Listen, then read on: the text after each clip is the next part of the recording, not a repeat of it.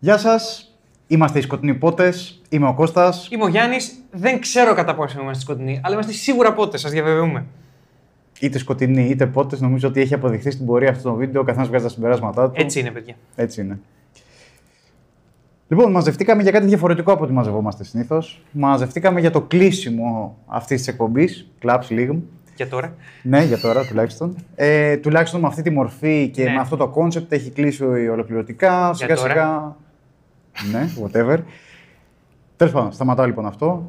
Καλά, δεν είναι κρυφό ότι οι επόμενες ταινίες που θα υπάρξουν, που θα βγουν, που θα γεράσουμε, θα είμαστε 50-60, να είμαστε καλά να το κάνουμε, θα έχει το ίδιο φορμάτ. Σαφώς. Σχολιασμός και τέτοια. Σαφώς. Απλά θα βγαίνει πολύ πιο αραιά, δηλαδή θα εξαρτάται η ροή δική μας από τη ροή των ταινιών που βγαίνουν. Ξεκάθαρα. Λοιπόν, έχουμε μαζευτεί λοιπόν για κάτι τελείως διαφορετικό από τις άλλες φορές. Όχι τελείως, αλλά αρκετά διαφορετικό. Έχουμε μαζευτεί για ένα, ας πούμε, τι είδαμε, αλλά μεγάλο τι είδαμε. Τι είδαμε μέχρι τώρα. Τι είδαμε, ρε μαλάκα. Τι έχουμε δει, ρε φίλε. Τα είδαμε όλα. Ναι, τα είδαμε όλα.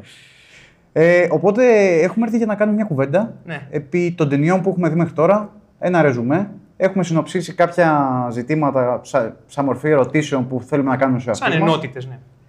Και θα ρολάρουμε έτσι. Πάμε.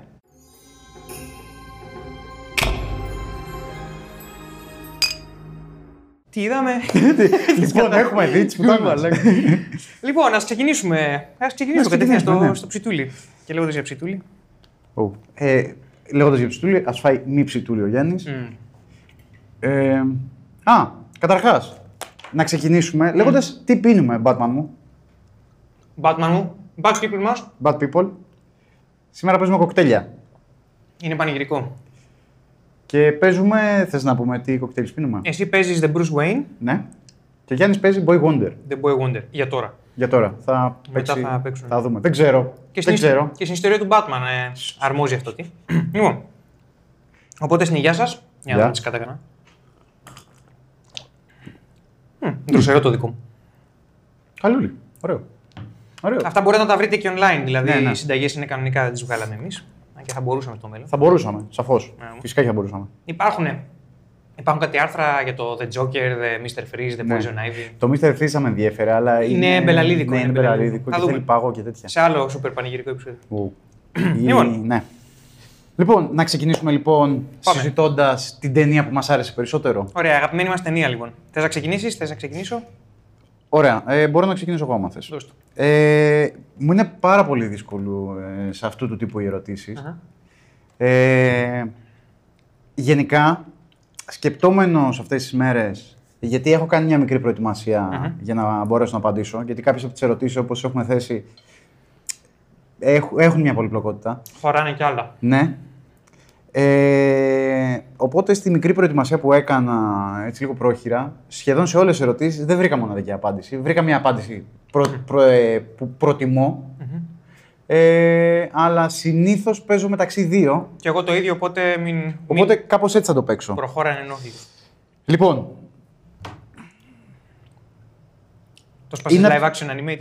Γιατί εγώ το σπάσα. Όχι, δεν το σπάσα. Και οι δύο animated θα είναι. Βασικά είναι η μόνη ερώτηση που έχω περισσότερες απαντήσεις από δύο. Να ρωτήσω κάτι, χωρίς να προσπαθώ να μαρτυρήσω την απάντησή μου. Τα Dark Knight Returns, ένα και δύο. Είναι μία ταινία. Είναι μία ταινία. Ναι, εννοείται και εγώ, επειδή και εγώ έχω βάλει. Ναι, τέλεια. Λοιπόν, είμαι μεταξύ λοιπόν του Dark Knight Returns προφανώς, ένα και δύο. Ωραία. Του Mask of the Phantasm και τον Batman vs. Robin. Ωραία. Το ξέρω ότι θα είναι animated όλες. Ναι, σαφέστατα. Ειλικρινά δεν ξέρω τι να επιλέξω. Έχω διαφορετικούς λόγους για να επιλέξω την καθεμία. Μάλλον και τις τρεις αυτές. Ναι. Τρίτο-τέσσερις βασικά, επειδή είναι ένα και δύο το Dark Knight Returns.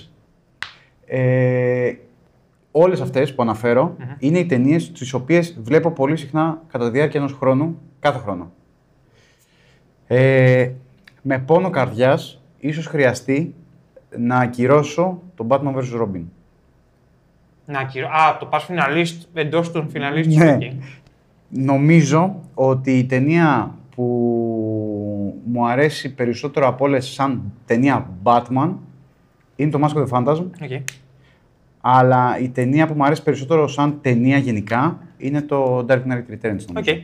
Δίκιο. Ωραία, εγώ το σπάσα σε live action και animated. Προφανέστατα. Γιατί είμαι ξεδιάτροπος. Δεν θα εκπλήξουν οι απαντήσεις μου. Dark Knight. Live action είναι ξεκάθαρα το Dark Knight. Και animated είναι ξεκάθαρα το Returns. Το Dark Knight Returns. Okay. Δεν... Λοιπόν, τώρα, όπως έχω πει, μου είναι πάρα πολύ δύσκολο όταν παίζουμε σε σύμπαντα που έχουν και animated και live action κτλ. Πρέπει να τα διαχωρίσω γιατί η οποιαδήποτε σύγκριση για μένα θα είναι άδικη. Οπότε, το Dark Knight, διότι συνοψίζει πάρα πολλά κεφάλαια από την ιστορία του Batman και πολλές πτυχές του, ας πούμε. Έχει τον Joker, έχει τον Two-Face, δύο από τους αγαπημένους μου κακούς, σε ένα πλέγμα σχέσεων που με καλύπτει πλήρως. Έχει τον Batman, ο οποίος δεν είναι ο πρωταγωνιστής, είναι ensemble ταινία. Αλλά επειδή είναι ensemble ταινία, νιώθω ότι είναι τόσο ολική ως προς τη μυθολογία του Batman. Και τον Dark Knight Returns γάμισε με, εντάξει, τον Dark Knight Returns, γιατί και αυτό είναι μια επίσης ολική ταινία, παρά το γεγονός ότι πιάνει μια συγκεκριμένη εποχή στην καριέρα του, ας πούμε. Έχει πεμπτουσιακή σχέση Batman-Joker. Και το τέλος της, και πάντα το τέλος θα κερδίζει σε σχέση με το Mask of the Phantasm, ας πούμε, που και εκεί είναι πεμπτουσιακή σχέση Batman-Joker. Αλλά επειδή πιάνει και εκεί θέματα σχετικότητας του Batman στον κόσμο, πιάνει και πολιτική, συμφωνούμε, διαφωνούμε. Εκτιμώ το ότι υπάρχει ένα όραμα, ρε παιδί μου, και πηγαίνει. Θα πω αυτήν από animated. Και επίσης ο Peter Weller, γάμα το φελέκι μου. Peter Weller. Πάντως έχει πολύ ενδιαφέρον η εξέλιξη της γνώμης για τον Weller στη διάρκεια της εκπομπής. Ναι, μαλάκα. Στην αρχή ο Γιάννης θεωρούσε πως το Dark Knight Returns, ο Weller ήταν ένα από τα δύναμα σημεία της ταινίας. Έτσι, ναι. Ξεκάθαρα. Και απλά το ξανάβλεπα και λέω. Και γυρίζει τελείως τούμπα αυτό. Ναι. Πούλτε Τσίπρας. Τώρα, παιδιά, πλησιάζει και η ταινία που όλοι περιμένετε. Η ελληνική. Ξαφνικά το βίντεο είναι dated. Ναι, καλά, ναι. Δεν βαριέσαι. Σαφέστατα. Υγεία. Οκ, δεν ξέρω αν πρέπει να αναλύσω γιατί είναι η αγαπημένη μου ταινία. Κοίτα, σας παραπέμπουμε στα βίντεο. Ναι, μπορείτε να παραπέμφετε στα βίντεο. Δηλαδή, όταν νιώθουμε ότι έχουμε να πούμε κάτι, λέμε ότι έχουμε να πούμε κάτι. Απλά επειδή νιώθω ότι αδικό λίγο το καημένο τον BVR, επειδή το υπεραγαπάω σαν ταινία, το πρόβλημά μου με τον BVR είναι ότι είναι λίγο πεπερασμένο σε θεματικές. Και γι' αυτό τελικά το ακυρώνω. Απλά είσαι δίκαιος, διότι κακά τα ψέματα το BVR είναι ένα συγκεκριμένο χτίσιμο πάνω σε συγκεκριμένη ταινία, σε συγκεκριμένο σύμπαν. Δεν είναι τόσο γενικό και ολικό όσο. Γι' αυτό είναι μια πολύτιμη ταινία. Αλλά οι άλλες υπερβαίνουν πράγματα, ρε παιδί μου. Ναι, ισχύει. Οπότε κάπως κερδίζουν, ας πούμε. Αν δεν έχουμε να πούμε κάτι επ' αυτού, μπορούμε να προχωρήσουμε στο επόμενο, το οποίο προφανώς η φυσική συνέχεια είναι η ταινία που μας άρεσε λιγότερο. Οι ταινίες. Οπότε, μιας ξεκίνηση. Τρώσω, άστο. Λοιπόν, πάλι το χωρίζω σε live action και animated. Σε animated ήμουνα μεταξύ του... Ποιο ήταν, του Teenage Mutant Ninja Turtles, του Bad Blood. Αυτά βασικά τα που ένιωσα ότι με γαμίσανε, ας πούμε, λίγο. Εντάξει, ψέματα. Είμαι άδικος προς τα χελονιτζάκια, γιατί δεν με γάμισε. Από animated με γάμισε ήταν το Bad Blood. Δηλαδή το βλέπα και λέω, ρε, πούστη μου, κρίμα. Και θα πω το Bad Blood. Αυτό κερδίζει για μένα, σαν animated ταινία, λιγότερο αγαπημένη μου. Πέρα από την τοποθέτησή του στο σύμπαν του Jason O'Mara, που προδίδει αυτά που έχτιζε μια διλογία πολύ τίμια, ας πούμε. Το ότι σκάνε χαρακτήρες αριστερά και δεξιά και γίνονται μέλος της μπατ ομάδας μου θυμίζει κακές ταινίες Avengers, κακή Marvel. Και λέω όχι, δεν είναι για μένα αυτό το πράγμα. Χαζοαστία, δηλαδή πέρα την προδοσία την υφολογική.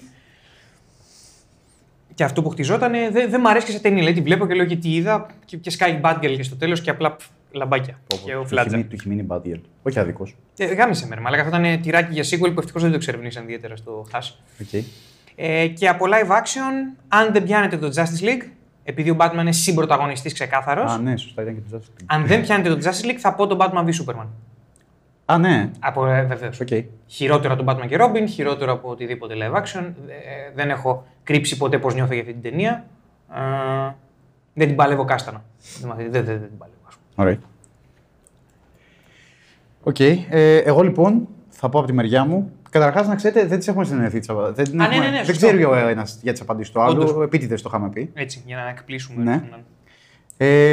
Λοιπόν, εγώ έχω να πω, τυχαία έκατσε, έχω κι εγώ live action και animated, mm-hmm. Χωρίς να θέλω όμως να τα χωρίσω. Mm-hmm. Στα animated συμφωνούμε 100%. Ήμουνα μεταξύ Bad Blood και Teenage Mutant Ninja Turtles. Ναι. Είπα ότι γιατί να βάλω χειρότερη μου τη Teenage Mutant Ninja Turtles, από τη στιγμή που αν μη τι άλλο ήταν μια σχετικά έντιμη ταινία, η οποία με κούρασε μεν, αλλά δεν με έφερε στα όρια μου, όπως το Bad Blood. Στο Bad Blood συμφωνώ σε πολύ μεγάλο βαθμό με αυτό που λες. Αποτυγχάνει σε κάθε πλάτος και μήκος της δημιουργίας αυτής της ταινίας. Αποτυγχάνει και σαν ταινία από μόνη της. Δηλαδή δεν έχει τίποτα να μου πει σαν ταινία. Είτε σαν ταινία είτε σαν ταινία Batman. Και επίσης είναι φοβερά εκνευριστικό το ότι έπεται δύο ταινιών, του Son of Batman και του Batman vs. Robin, που τα γαμάει όλα. Είναι η απόλυτη ασυνέχεια μιας συνέχειας ταινιών. Mm. Πέφτει απλά στο πηγάδι, γιατί και η υφολογικά που λες εσύ είναι άλλο πράγμα και εισάγει χαρακτήρες που δεν ξέρεις από πού σου προέκυψαν, ενώ οι δύο προηγούμενες ταινίες έχουν μια χαρά συνέχεια η μία με την άλλη. Απλά σου πετάει πράγματα στη μούρη χωρίς να την ενδιαφέρει την ταινία αν θα συντονιστείς. Και δύο προβλήματα ακόμα. Έχει λίγο Batman, μάλλον έχει λίγο Bruce Wayne. Και τον Batman που έχει, που είναι ο Dick Grayson, που είναι από τα αγαπημένα μου storylines στα comics, που το έκανε ο Grant Morrison τέλεια, το χέζει για χάρη της Batwoman. Ναι, ισχύει αυτό. Η Batwoman δεν έχω ιδέα γιατί... γιατί εκείνη την περίοδο την προωθούσαν και στα comics. Δηλαδή, παιδιά, ξέρω ότι ένας-δυο φίλοι του καναλιού, τέλος πάντων, είχατε σχολιάσει αρνητικά το τι μένος έβγαλα στο ότι ασχολούμαστε με τη σεξουαλικότητά της κτλ. Δεν με ενοχλεί αυτό, με ενοχλεί η τοποθέτησή της αυτό το πράγμα και η τοποθέτησή της πηγάζει από τα PC πράγματα που σούρνει αυτός ο χαρακτήρας. Έχω δύο ωραίες ιστορίες με την Batwoman. Αυτή δεν τέριαζε εδώ πέρα. Δεν είχε λόγο να υπάρχει εδώ πέρα αυτό το πράγμα. Εντάξει, εγώ δεν έχω PC προβληματισμούς. Ο προβληματισμός μου είναι ξεκάθαρα γιατί υπάρχει η Batwoman, δεν μου δικαιολογείται καθόλου γιατί υπάρχει. Δεν βλέπω PC εκεί μέσα, για να είμαι ειλικρινής. Okay. Αλλά και άντρας να ήταν, πάλι δεν θα καταλάβαινε γιατί υπήρχε. Mm. Ο Φοξάκος. Ναι, επίσης δεν καταλάβαινε γιατί υπάρχει. Mm. Οπότε, πακέτο. Είναι απαράδεκτη ταινία κατά τη γνώμη μου. Mm-hmm. Κάκιστη. Okay. Άρα λοιπόν, έχω εξαιρέσει τα χελονιτζάκια από την εξίσωση των χειρότερων ταινιών μου mm-hmm. και έχω βάλει μέσα και μια ακόμα υποψήφια που είναι το Batman και Robin. Okay. Η οποία πραγματικά με λύγησε, η οποία πραγματικά έρχονται πράγματα από το πουθενά, δεν έχει καμία συνοχή, ούτε θεματικά, σεναριακά, ακολουθεί μια πεπατημένη που ήταν η προηγούμενη του Σουμάχερ, την πήρε, την καρμπόνιασε, απλά άλλαξε χαρακτήρες. Δεν έχει καμία έμπνευση κατά τη γνώμη μου, είναι απαράδεκτη. Η φωτογραφία που ήταν από τα δυνατά στοιχεία του Forever, θεωρώ ότι γίνεται από τα δύναμα στοιχεία πλέον. Πλαστική. Ναι. Κουράζει το μάτι, δεν μου προκαλεί κανένα ενδιαφέρον και είναι πολύ χαρακτηριστικό το ότι ο πιο ενδιαφέρον χαρακτήρας εκεί μέσα είναι ο Mr. Freeze, τον παίζει ο Σβαρτζενέγκερ, που παίζει Mr. Freeze, άλλο Mr. Freeze από αυτόν που αγαπάω εγώ. Επίσης, την προηγούμενη εβδομάδα, δεν έχει σημασία πότε βασικά, γιατί θα το λινκάρω κάτω. Αν το ξεχάσω, θυμίστε το μου, να το βάλω στην περιγραφή. Βγήκε μια υπέροχη συνέντευξη του Σουμάχερ. Υπέροχη, ρε. Δεν την έχω διαβάσει. Που είναι εφόλης της ύλης, της ζωής του, η οποία είναι. Μαλάκα, πόσο έντονη ζωή μπορεί να έχει ένας άνθρωπος, και σεξουαλική και όχι μόνο σεξουαλική. Μιλάει ανοιχτά για τον Jim Carrey, για τον Tommy Lee Jones, για τον Val Kilmer, για τον Batman και Robin, για τον Batman Forever. Δεν μιλάει εις βάθος, μιλάει ανοιχτά. Οι απαντήσεις του είναι αφοπλιστικές, είναι από τις καλύτερες συνεντεύξεις γενικότερα που έχω διαβάσει στη ζωή μου.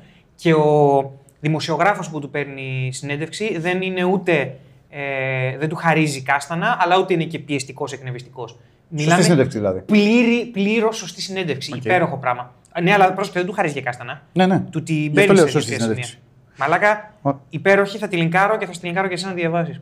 Ναι, οκ. Okay. Άμα δεν το θυμίσει κανείς, θα το θυμίσει σίγουρα εγώ οπότε. Τέλεια.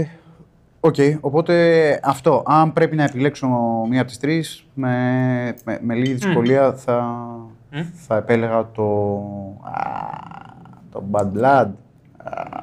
Μάλλον ναι. Γιατί με εκνευρίζει κιόλας αυτή η ταινία. Για το πόσο φέρνει τούμπα πράγματα που είχε κάνει establish στις προηγούμενες.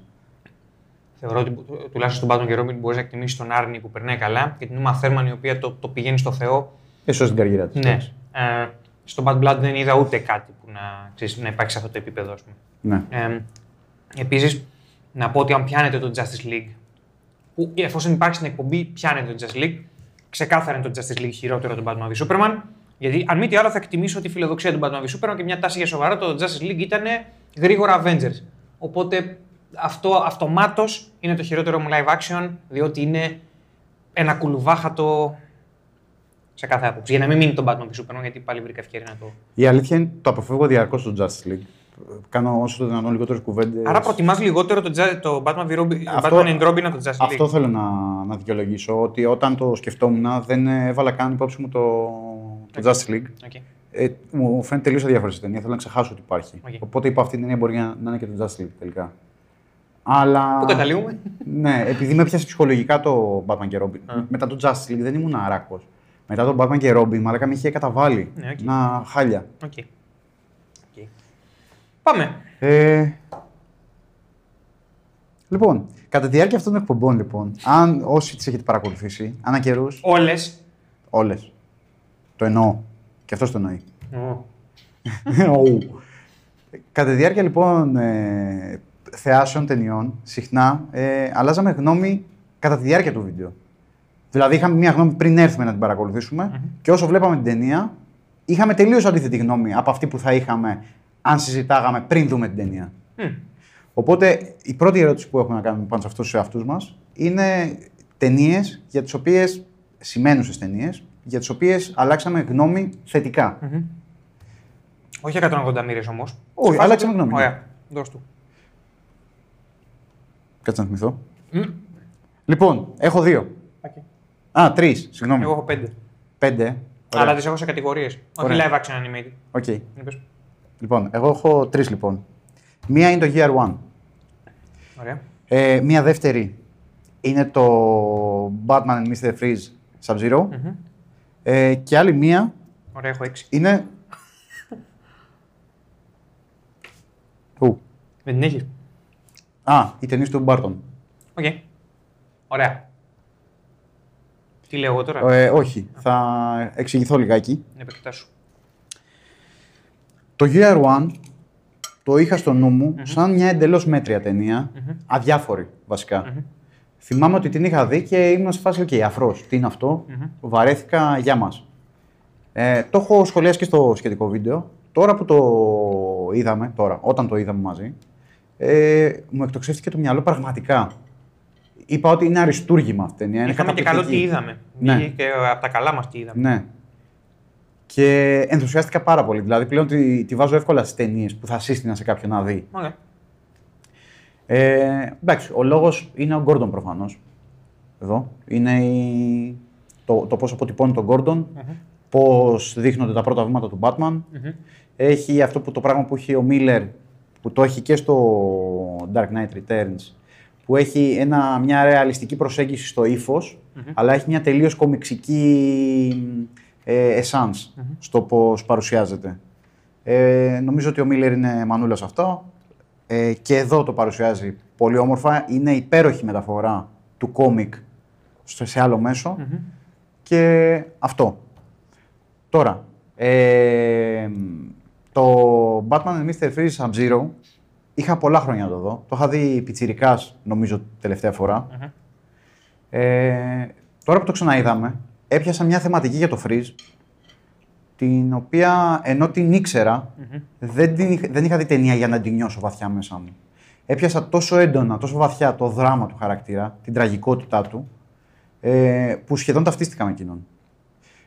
Η θεματική που κουβαλάει μαζί το Mr. Freeze θεωρώ πως είναι η πιο πλήρης θεματική για εκείνον, από ό,τι έχω δει σε Batman γενικά. Θα ομολογήσω ότι ο Freeze είναι από τους αγαπημένους μου ανταγωνιστές του Batman, εύκολα με στην τριάδα. Και παρότι μια animated ταινία που είναι και μισοπαιδική στο ύφος της, τη θεώρησα φοβερά όριμη, φοβερά συγκινητική. Και είναι μια ταινία στην οποία συνυπάρχει η αγάπη και ο θάνατος. Με τσάκωσε. Οι ταινίες του Μπάρτον. Άλλαξα γνώμη και για τις δύο ταινίες του Μπάρτον όταν τις είδαμε, θετικά και για τις δύο. Θεωρώ ότι η πρώτη ταινία του Μπάρτον του 89 την είχα αδικήσει γιατί ένιωθα πως παρά ήτανε σετ, μου είχε αποτυπωθεί πολύ σετ στο μυαλό και μου είχε αποτυπωθεί κάτι πολύ παλιό. Okay. Βλέποντάς την, βλέπω ότι δεν έχει παλιώσει ακριβώς. Απλά εγώ επειδή ήθελα να δω πιο eye candy πράγματα, όταν την είχα, γιατί την είχα δει πρώτα απ' όλα πιτσιρικάς, μετά την ξαναείδα στη μετεφηβεία μου και μετά την ξαναείδα τώρα.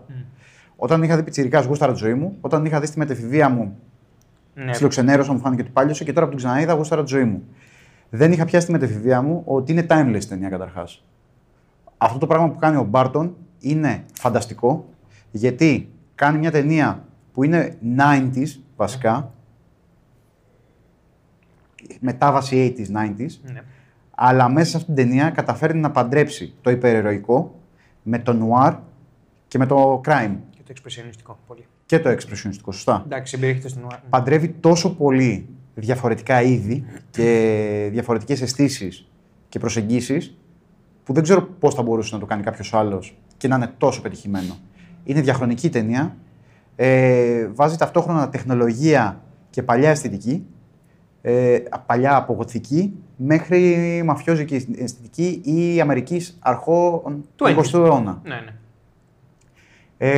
Είναι εξαιρετικό και έχει φανταστικό Batman. Έχει πολύ ωραίο Batman. Έχει κάποια δυναμία, αλλά δεν είναι αυτή η συζήτηση. Και η δεύτερη ταινία του Μπάρτον, το Batman Returns, την είχα σαν μια συγκεκριμένη ταινία παρότι θεωρούσα πως είχε ενδιαφέρουσες θεματικές. Ξαναβλέποντάς την, θεωρώ πως είναι πολύ πιο δεμένη από αυτό που νόμιζα. Έχει μια νέα θεματική την οποία την εξερευνά από πολλές διαφορετικές προσεγγίσεις. Έχει καταπιεσμένες ομάδες, περιθωριακές ομάδες, μειονότητες, όλα αυτά. Και όλα αυτά τα παντρεύει και ξέρει πως να το κάνει με ένα πολύ διαισθητικό τρόπο. Έχει πολύ όμορφη πρόζα. Κρατάει τα διαχρονικά στοιχεία του πρώτου και κατά τη γνώμη μου λύνει προβλήματα που είχε το πρώτο του 89. Φανταστική ταινία. Ο Μπάρτον αποδεικνύει πόσο μεγάλος ήταν εκείνη την περίοδο. Με κάλεσες πλήρως το Year One και το Returns, το Batman Returns, πλήρως, οπότε δεν θα επεκταθώ πάνω σε αυτά. Παραδόξως, αυτές είναι οι δύο ταινίες που είχα δει και με εξέπληξαν θετικά. Έχω ταινίες που δεν είχα δει και με εξέπληξαν θετικά, δεν νομίζω ότι πιάνονται. Αλλά είναι η ειδική μνήμα, Batman vs. Dracula, Batman Ninja και Batman και Harley Quinn. Δεν περίμενα το παραμικρό βάθος από Harley Quinn, το πήρα.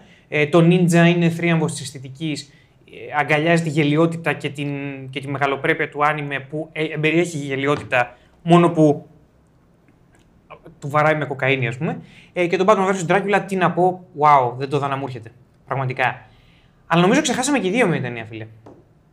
Και δύο, δηλαδή δεν την έχω σημειώσει μου και δεν την ανέφερες κι εσύ. Το Batman Forever, μαλάκα. Το σκέφτηκα το Batman Forever, να το πω. Ναι. Το έχεις τόσο ψηλά όσο όταν το είδαμε, γιατί μαλάκα θυμάμαι ότι είχαμε. Όχι. Η αλήθεια είναι ότι περίμενα να απογοητευτώ. Ήμουνα πριν ξεκίνησε την ερμηνεία. Εκεί το θέτω εγώ. Έχεις δίκιο. Θα έπρεπε να μπει και το Batman Forever. Το Batman Forever είναι μια πολύ πιο έντιμη ταινία από όσο νομίζαμε και θυμόμασταν. Μια ταινία η οποία παντρεύει Barton, Adam West και animated series. Ναι, εντάξει, έχεις δίκιο. Κάνει αυτό το πράγμα και λέω μαλάκα, οκ, ναι, έχει τα cheesy στοιχεία του, ναι, άμα έχεις έρθει κατευθείαν από την αισθητική του Barton υπάρχει ένα jet lag εδώ πέρα. Αλλά αν τη δεις μόνη της, μαλάκα, κοίτα να δεις. Εγώ θα ήθελα να δω να συνεχίσετε αυτό το σύμπαν με τον Batman Triumphant. Με τον Nicolas Cage ως σκιάχτρο, ας πούμε. Εντάξει. Μαλάκα. Τελειότητα μόνο. Κόκα. Εντάξει, ναι. Είναι μια τοξίνη που. Όχι, είναι speedball. Είδαμε πρόσφατα το Face Off, το οποίο είναι από τα αριστουργήματα των αριστουργημάτων. Εγώ δεν ξέρω πώς νιώθω εσύ γι' αυτό. Αν και λογικά, εφόσον λατρεύει το Mission Impossible 2, άρα τον Αμερικάνο John Woo στα πρώτα του, δεν φαντάζομαι να διαφωνεί με το Face Off. Θα θέλω να το κάνω αφιέρωμα. Οπότε, ναι, αυτό. Τέλος πάντων. Αυτά. Οπότε η λογική συνέχεια είναι να δούμε. Ποιος μας απογοήτευσαν σε σχέση με αυτά που περιμέναμε. Εγώ έχω μία εδώ. Έχεις μία. Ωραία. Λοιπόν, εγώ έχω μία ειδική μνήμα ταινία που δεν έχω δει και με απογοήτευσε σε σχέση με αυτό που περίμενα, είναι τα χελονιτζάκια.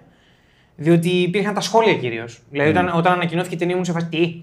Αλλά μετά τα σχόλια που λέγατε κάποιοι ότι παιδιά, δείτε την. Την είδα και λέω, sorry, διαφωνώ, ας πούμε. Οπότε αυτή είναι η ειδική μνήμα. Λοιπόν, οι δύο. Έχω μια live action και μια animated. Η animated είναι το Superman Batman Apocalypse. Ah. Δεν τη θυμόμουν τόσο αυτό το πράγμα που πήραμε. Δεν τη θυμόμουν τόσο κακή. Υπομείνει είναι και το Public Enemies, γιατί η τρίτη πράξη με γονάτισε λίγο. Αλλά κυρίως το Apocalypse, δηλαδή το έβλεπα και κατέρεα κάθε λεπτό, ας πούμε. Διότι είναι μια ιστορία που προφανώς φαίνεται ότι πετσοκόπηκε. Είναι πρωταγωνίστρια η Supergirl και ήταν μια πρόφαση η ταινία για να είναι πρωταγωνίστρια η Supergirl. Οπότε κάπου λέω τι γίνεται, ρε παιδιά. Πείτε την Batman Superman Supergirl. Τουλάχιστον θα καταλάβαινα τι γίνεται, ότι πάμε για τριανδρία, ξέρω εγώ. Πάμε για τρίγωνο. Και τέλος πάντων. Συναισθηματικά δεν ήμουν μαζί με την αψίδα χαρακτήρα της Supergirl, δεν ήμουνα με τον Apocalypse, δεν ήμουνα με τίποτα. Η τελική μάχη ήταν από τα πιο άδεια πράγματα που έχω δει σε φαντασμαγορική τελική μάχη. Και αυτό. Και live action, δυστυχώς με πονάει η καρδούλα μου, γιατί με πονάει και τότε. Το Batman and Robin.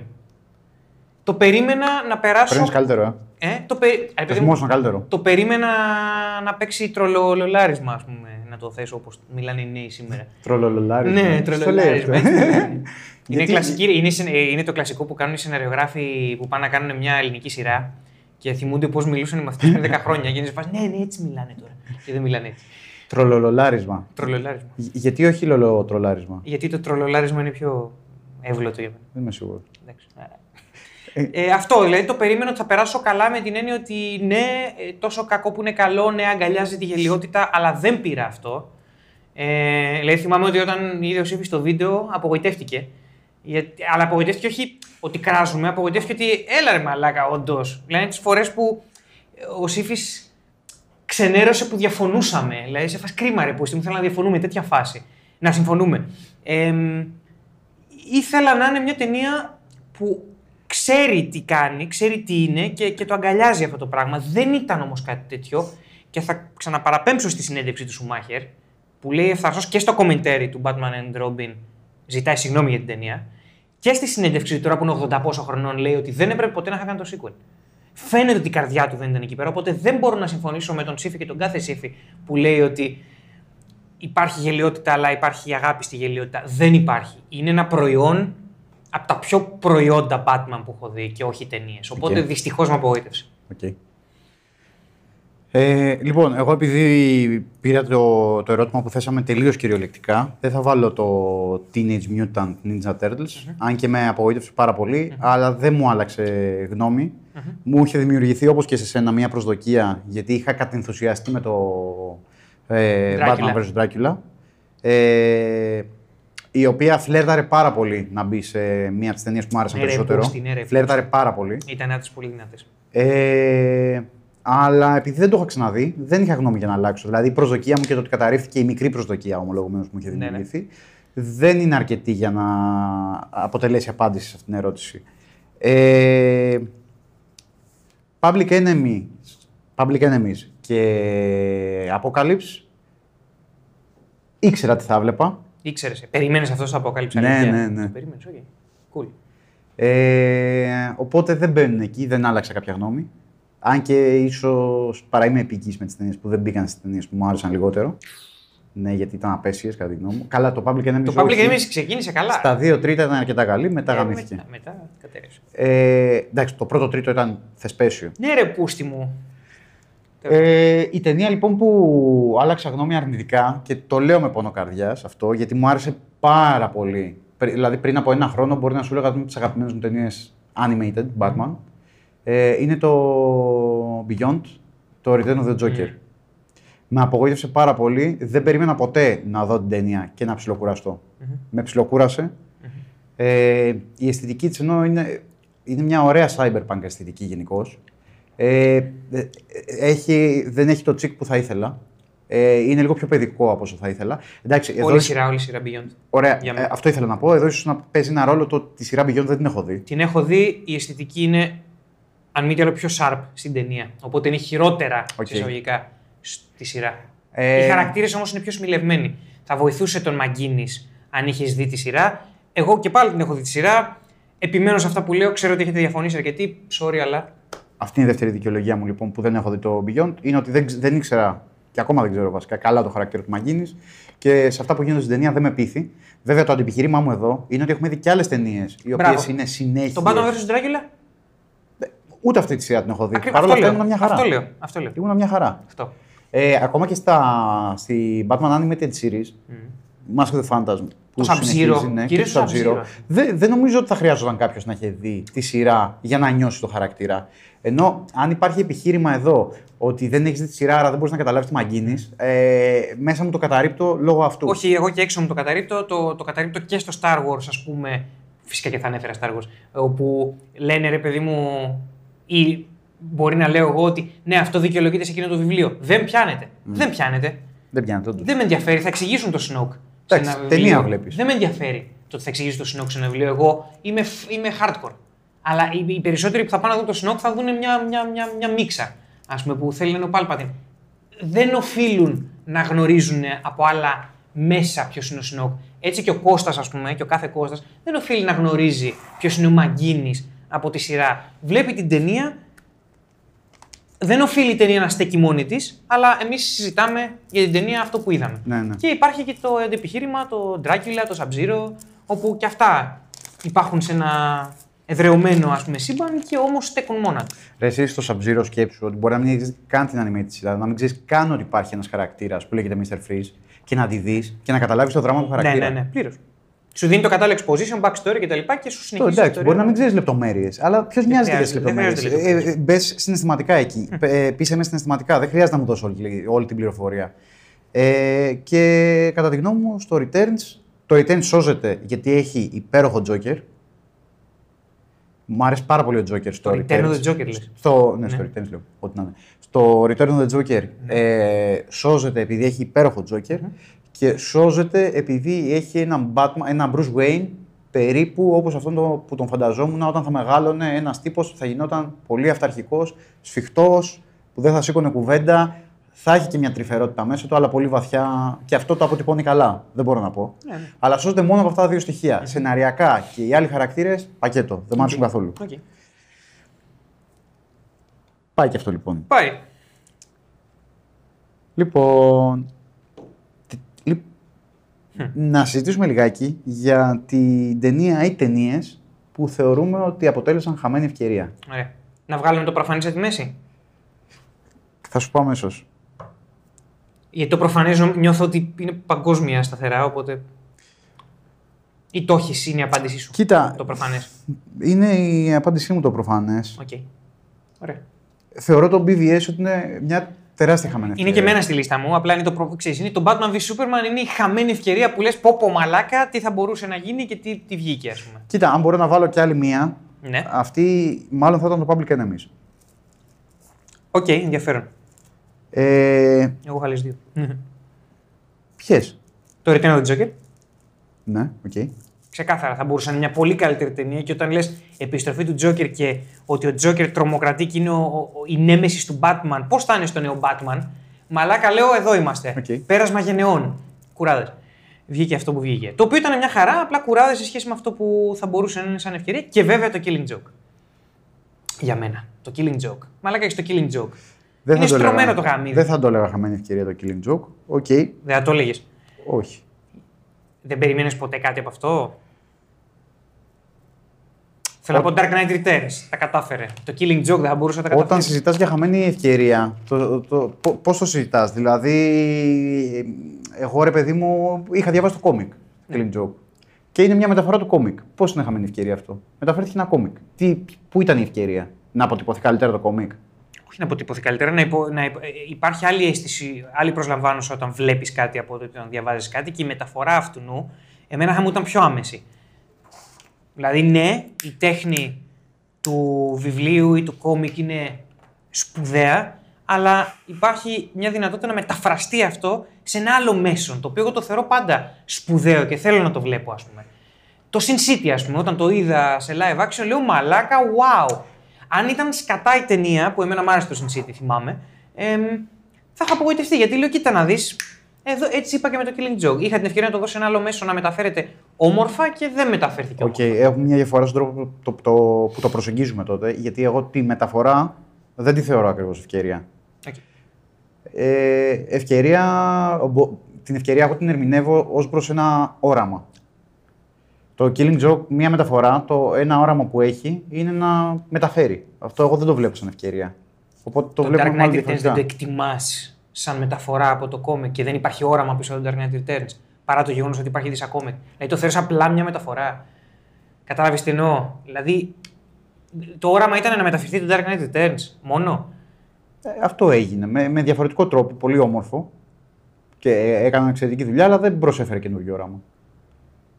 Σύμφωνοι, αλλά δεν είναι απαραίτητη προσφορά. Μάλλον εντάξει, αυτό είπες ότι είναι διαφορετικό. Ευκαιρία, ας πούμε, ξέρεις τι θα μπορούσε να είναι. Το Batman αντίον Robin. Γιατί βασίζεται μεν σε κόμικ, αλλά δεν μεταφορά. Είναι καινούργια ιστορία. Okay. Ευκαιρία επίσης θα μπορούσα να δω στο Gotham by Gaslight. Γιατί είναι και αυτό μια μεταφορά, αλλά αλλάζει την ιστορία. Το Dark Knight Returns δεν το βλέπω σαν ευκαιρία γιατί δεν αλλάζει την ιστορία. Είναι μια μεταφορά. Εντάξει, που περιμένουν να δω κάτι καινούριο μεν. Διαφωνούμε πάρα πολύ. Ναι, διαφωνούμε στην προσέγγιση. Ναι, αυτό ναι, τελείως. Στον πυρήνα του τι είναι ευκαιρία για μια ταινία. Ναι. Okay. Οπότε λες Public Enemies. Θα πω, ναι, το BVS είναι το. Το BVS είναι το προφανές, παιδί μου. Είναι στάνταρ, είναι το αυτόματο. Και θα πω το Public Enemies. Γιατί το Public Enemies ξεκίνησε με μια πάρα πολύ όμορφη υπόσχεση. Mm.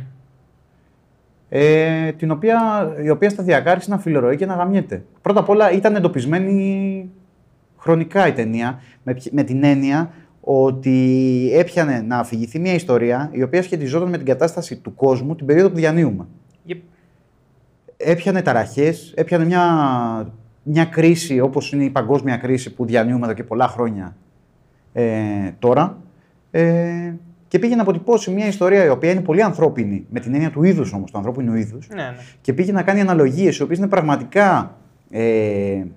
πραγματικά ευσταθούν και πήγε να τις κάνει με ένα πολύ όμορφο τρόπο. Στην αρχή δηλαδή, ενώ ήταν κομιξική προσέγγιση, είχε ένα ρεαλισμό ο οποίος με έκανε να νιώθω πολύ αμήχανα. Οι αντιδράσεις μας είναι στο βίντεο σχολιασμού, όλα αυτά που λέμε υπάρχουν. Με έκανε η αρχή να νιώθω πολύ αμήχανα με το. Ότι okay, το βλέπω ότι είναι κόμικ αυτό, βλέπω την υπερβολή του κόμικ, αλλά είναι τόσο κοντά στην αλήθεια. Γι' αυτό είναι ανατριχιαστικό το ότι βλέπω κόμικ αλήθεια. Είχε ένα Lex Luthor ο οποίος στην αρχή ήταν γαμάτος. Είχε μια σχέση η Batman-Superman που την έβλεπα να δημιουργείται. Ένιωθαν να συνδέονται πραγματικά. Ο ένας έσωσε τον άλλον για δεκάδες λεπτά στην αρχή της ταινίας. Σε αντίθεση με τον BVS. Ναι, σε αντίθεση με τον BVS. Αλλά άρχισαν σχέσεις αυτήν την ταινία. Ναι. Με έπιθε. Mm-hmm. Ότι φτιάχνουν σχέση. Χωρίς να ξεκινάει με το στάνιο να σου φτιάχνει σχέση, να σου λέει αυτή είναι φίλη, δέξου το. Στο δείχνει. Ναι. Και σιγά σιγά άρχισε να γαμιέται. Μα καταλήγει σε ένα 13χρονο που φτιάχνει ένα Megazord. Ένα Μέκα. Και τελικά κάθε θεματική την παρατάει. Δεν έχει τίποτα πλέον να μας πει για το τι συμβαίνει στον κόσμο. Έχει ένα μετεωρίτη που υποτίθεται ότι έρχεται να σκάσει στη γη. Τι είναι ρε παιδιά τελικά αυτός ο μετεωρίτης. Mm. Πιάσε τη θεματική λιγάκι της καταστροφής της ανθρωπότητας, ότι η ανθρωπότητα δεν έχει μέσο άμυνας απέναντι στον εαυτό της, ότι δεν βρίσκει τις λύσεις. Στα αρχίδια του όμως δεν το λύνει. Mm. Δεν σου λέει τίποτα. Και ένα Lex Luthor, ο οποίος κινείται από το προσωπικό του συμφέρον και εκμεταλλεύεται την κατάσταση του κόσμου για να ανελιχθεί, τελικά στον παρουσιάζει παράφρονα. Γαμάει τη θεματική. Ναι. Oh well. Οπότε χαμένη ευκαιρία, ναι, είναι σίγουρα αυτό. Το BVS είναι για προφανείς λόγους. Νομίζω το βίντεο, το τι είδαμε, νομίζω φαίνεται γιατί είναι προφανή λόγη. Νομίζω ήμουν μεθυσμένος βέβαια εκεί. Μετά απονέσουμε. Ναι.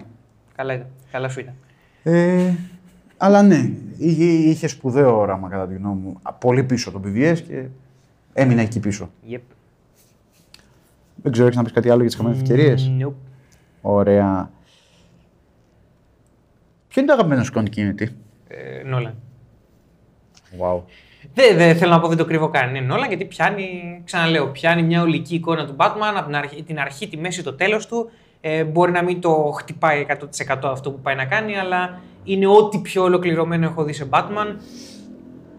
Εύχομαι να εκθρονιστεί αυτό. Δηλαδή, πραγματικά ελπίζω ο Matt Reeves να έχει ένα όραμα που να του επιτρέψει να πάει μετά την πρώτη ταινία και να έχει ένα ολοκληρωμένο όραμα.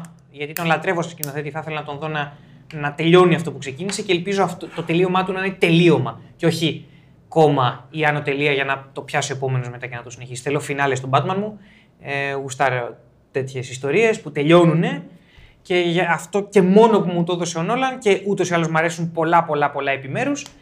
Φυσικά είναι τον Νόλαν βρες. Χωρίς δεύτερες επιλογές και τέτοια. Όχι, δεν έχω δεύτερη επιλογή. Ξεκάθαρο είναι. Okay. Το ερωτεύτηκα την πρώτη ματιά και παρά το ότι σκουντουφλάει στο Rises, καταλήγω ότι είναι το αγαπημένο. Παρεδιάρος. Okay. Αναγκαστικά θα δεχτώ την απάντησή σου.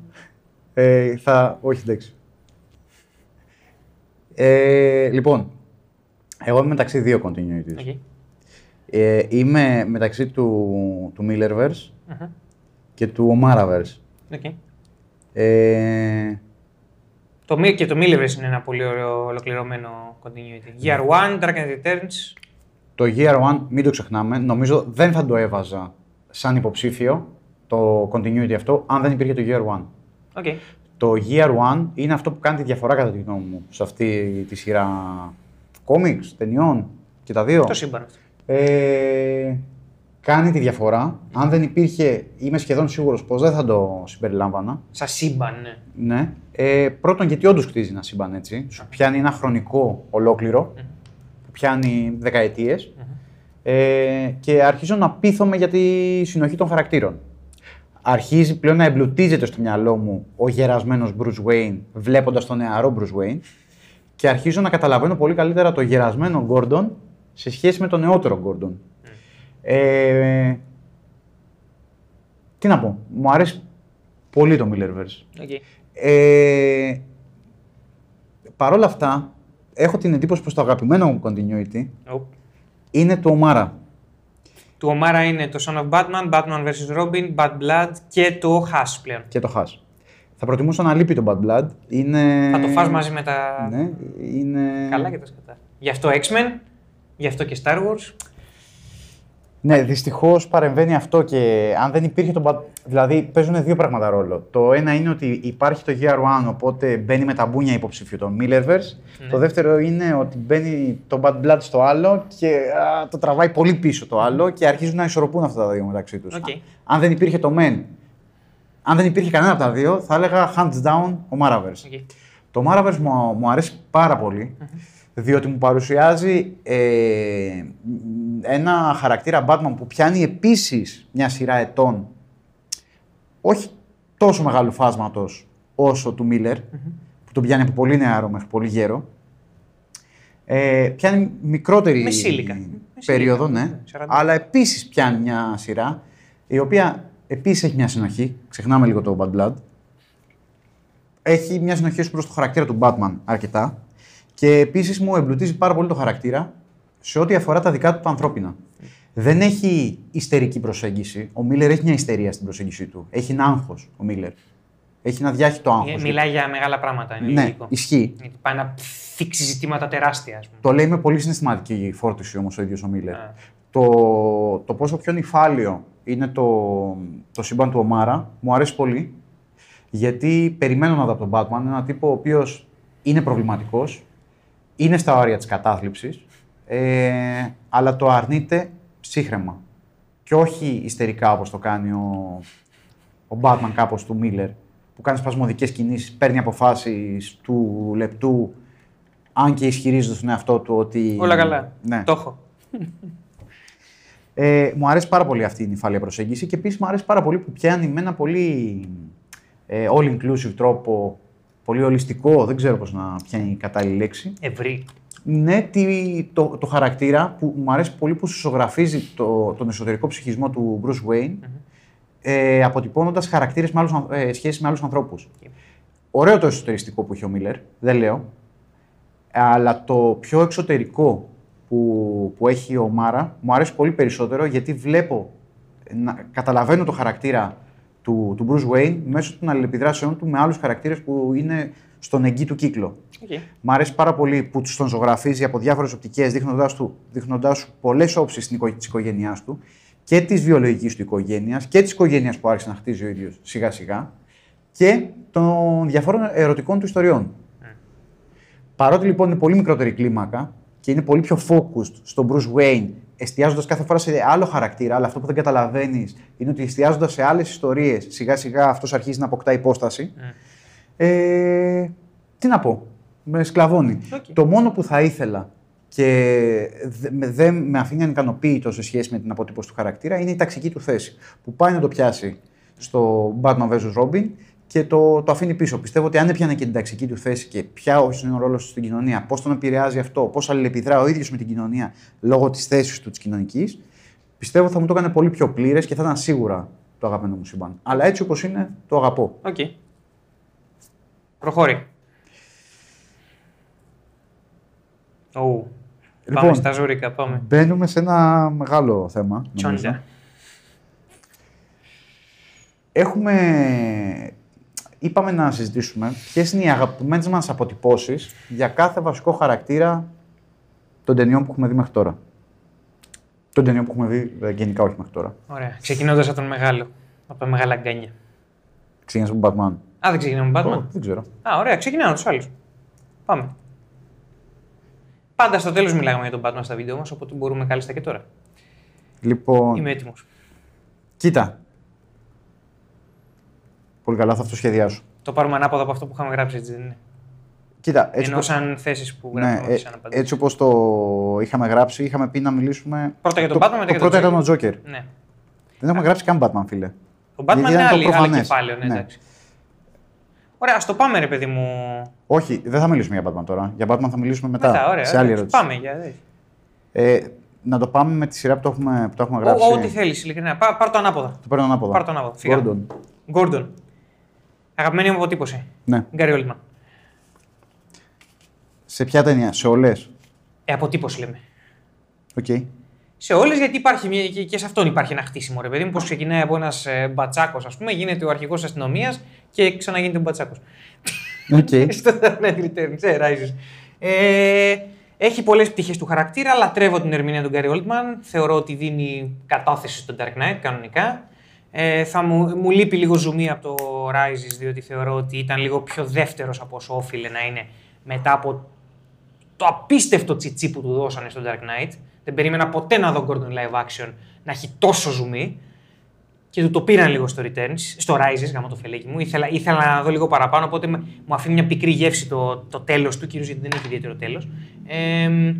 Αλλά κατά τα άλλα έχω έναν από τους αγαπημένους μου εν ζωή ηθοποιούς να παίζει ένα χαρακτήρα σε διάφορες εκφάνσεις του, που αν του λείπει κάτι σε σχέση με αυτό που έχουμε συνηθίσει τα κόμιξ, είναι ίσως λίγο σκληράδα αυτό το γκρέτζο εδώ πέρα, αλλά δεν είναι κάτι απαραίτητο για μένα στον Gordon, οπότε το θεωρώ πολύ ολοκληρωμένο χαρακτήρα. Που ελάχιστες φορές το θεωρώ ολοκληρωμένο στα προϊόντα Batman. Okay. Δεν θα βάλω τον Gordon του Nolan στις αγαπημένες μου αποτυπώσεις, αν και μπορώ πολύ εύκολα να δω γιατί το βάζεις, σε δικαιώνω. Ναι. Ναι. Όλοι με δικαιώνουν. Εντάξει, είναι και ηθοποιάρα ο άνθρωπος. Εγώ θα πω ότι ήμουν μεταξύ δύο αποτυπώσεων του Gordon όταν σκεφτόμουν, για διαφορετικούς λόγους, αλλά με τον ίδιο πυρήνα. Year One, σωστά. Ήταν ο δεύτερος. Year One και κατ' επέκταση και στη συνέχεια του GR1, δηλαδή στα Returns. Okay. Α, εγώ το πάμε ηθοποιούς πιο πολύ, okay. Γι' αυτό δεν το πάμε ταινία, κατάλαβες, το πήγαμε ολικό, οπότε ναι. Όχι, εγώ το πάω έτσι. Okay, ωραίος. Και το δεύτερο υποψηφιό μου, δεν νομίζω ότι το περιμένεις, είναι το Gotham by Gaslight. Α, γιατί όχι. Δεν το περίμενα, αλλά γιατί όχι. Είναι για διαφορετικούς λόγους, με τον ίδιο πυρήνα και θα το εξηγήσω γιατί. Στο Miller, τον Gordon, μου αρέσει γιατί φαίνεται ότι έχει γραφτεί έχοντας βάλει ένα πολύ σαφές προσχέδιο χαρακτήρα.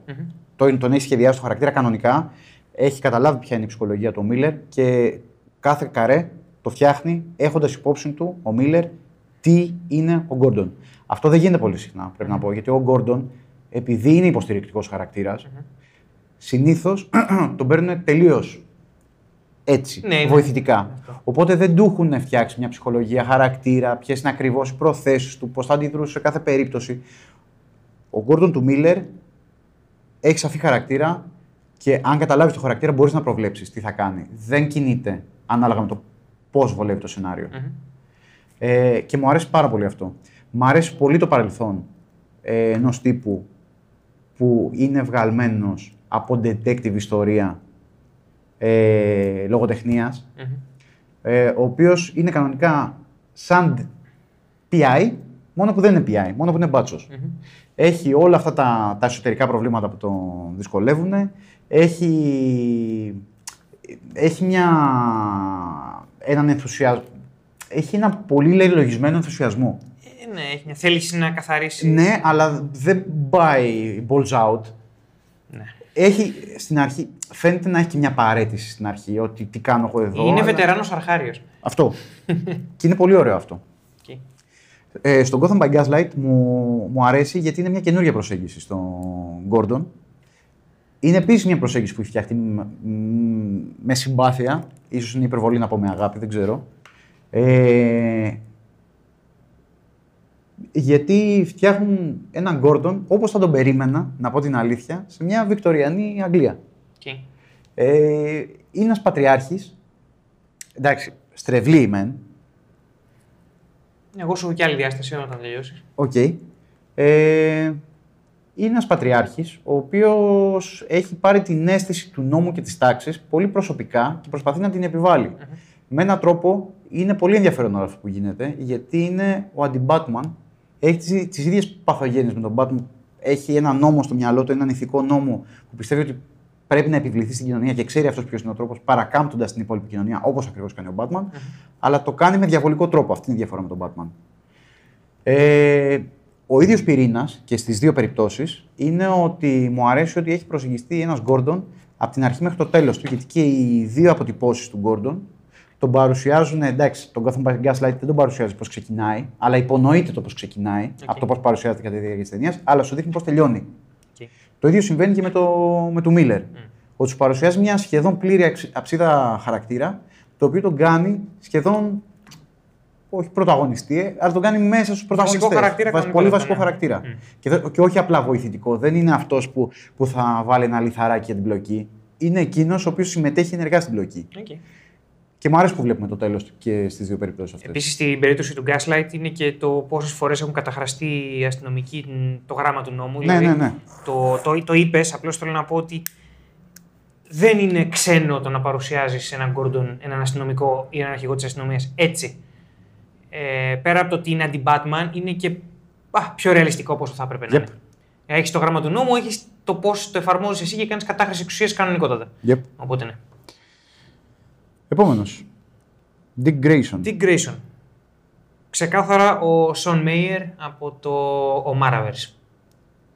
Okay. Είναι ο Dick Grayson, Παύλα Nightwing, του Jason O'Mara, που κάποια στιγμή γίνεται Batman, δυστυχώς στην αδύναμη ταινία της τετραλογίας, αλλά είναι ξεκάθαρα αυτός γιατί δεν έχω κάποια άλλη εκδοχή η οποία να με γεμίζει. Βασικά δεν έχω καμία εναλλακτική στην πραγματικότητα. Ο Dick Grayson του Σουμάχερ δεν μου κάνει το παραμικρό κούκου. Ο John Blake του Νόλαν δεν είναι ο Dick Grayson. Δεν πιάνεται. Αν και να πιανόταν δεν κερδίζει, διότι του κόβει τα φτερά ο Νόλαν. Ποιοι άλλοι υπάρχουν, δεν θυμάμαι άλλους για να καταλάβεις. Υπάρχει ο Dick Grayson του Lego, αλλά εντάξει τώρα, okay. Τίμιο, προφανώς τίμιο, γιατί μου αρέσει το Lego Batman Movie τελικά, αλλά ναι, όχι. Και ας πω ποιον έχεις ξεχάσει λοιπόν.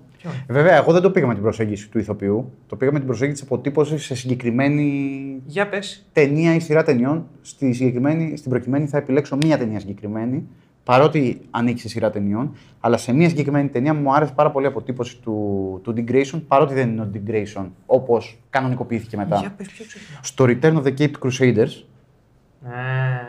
Είναι ο Dick Grayson που μου άρεσε, διότι παντρεύει πάρα πολύ την παιδικότητα του Dick Grayson με την ενηλικίωσή του, γιατί εκεί έρχεται αντιμέτωπος με τον Batman με ένα πολύ οργανικό τρόπο, όπου πάει ο ίδιος για να σώσει τον Batman και την Gotham. Ναι, οκ. Okay. Θα πω λοιπόν ότι εκεί ο Dick Grayson και ο Robin κλέβει την παράσταση με ένα πολύ οργανικό τρόπο, αποδεικνύει ότι αρχίζει να ενηλικιώνεται, το αποδεικνύει έμπρακτα και οργανικά, και έρχεται σε σύγκρουση με τον Batman, όχι επειδή το επιβάλλει το σενάριο, αλλά επειδή θέλει να σώσει το μέντορά του και θέλει να σώσει και την πόλη του. Εκεί φαίνεται ότι είναι ο μέλλον Batman. Το παίρνω πίσω, λέω κι εγώ τον Return of the Caped Crusaders. Wow, ο Burt Ward είναι. Ναι, κι όμως. Ναι, κι όμως. Πάει. Ναι, έχεις δίκιο. Το ξέχασα τελείως. Δεν ξέρω γιατί το ξέχασα.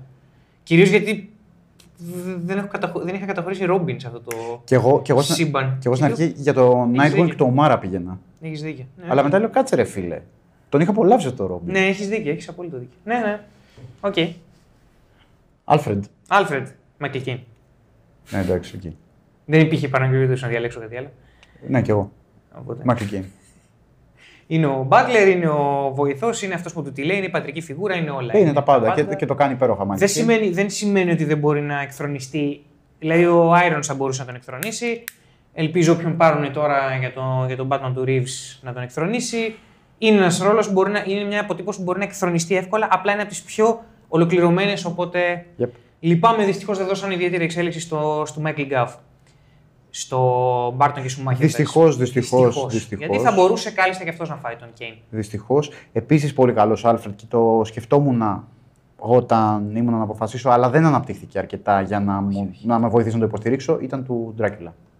Ωραίος ήταν, αλλά ναι, ήταν. Γιατί ήταν και αυτό το τοξικό, το καυστικό το που είχε σαν Μπάτλερ.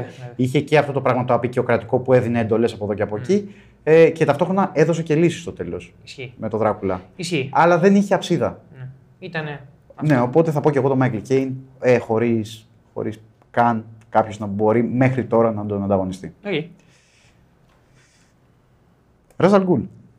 Λίαμ Νίσον. Και αυτό λόγω έλλειψης ανταγωνισμού επίσης.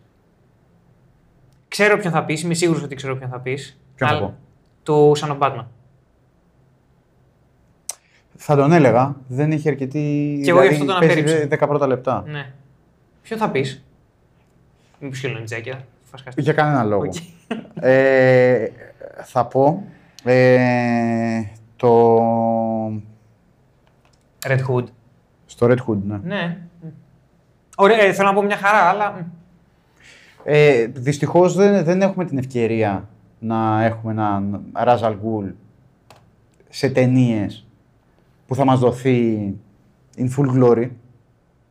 Συμμετέχει ελάχιστα όποτε συμμετέχει ο Ραζ αλ Γκουλ. Ήταν όμως ανταγωνιστής στο πρώτο της τριλογίας. Μιλάς για τον Begins τώρα. Για τον Begins. Ναι. Πέρα από τον Begins λοιπόν.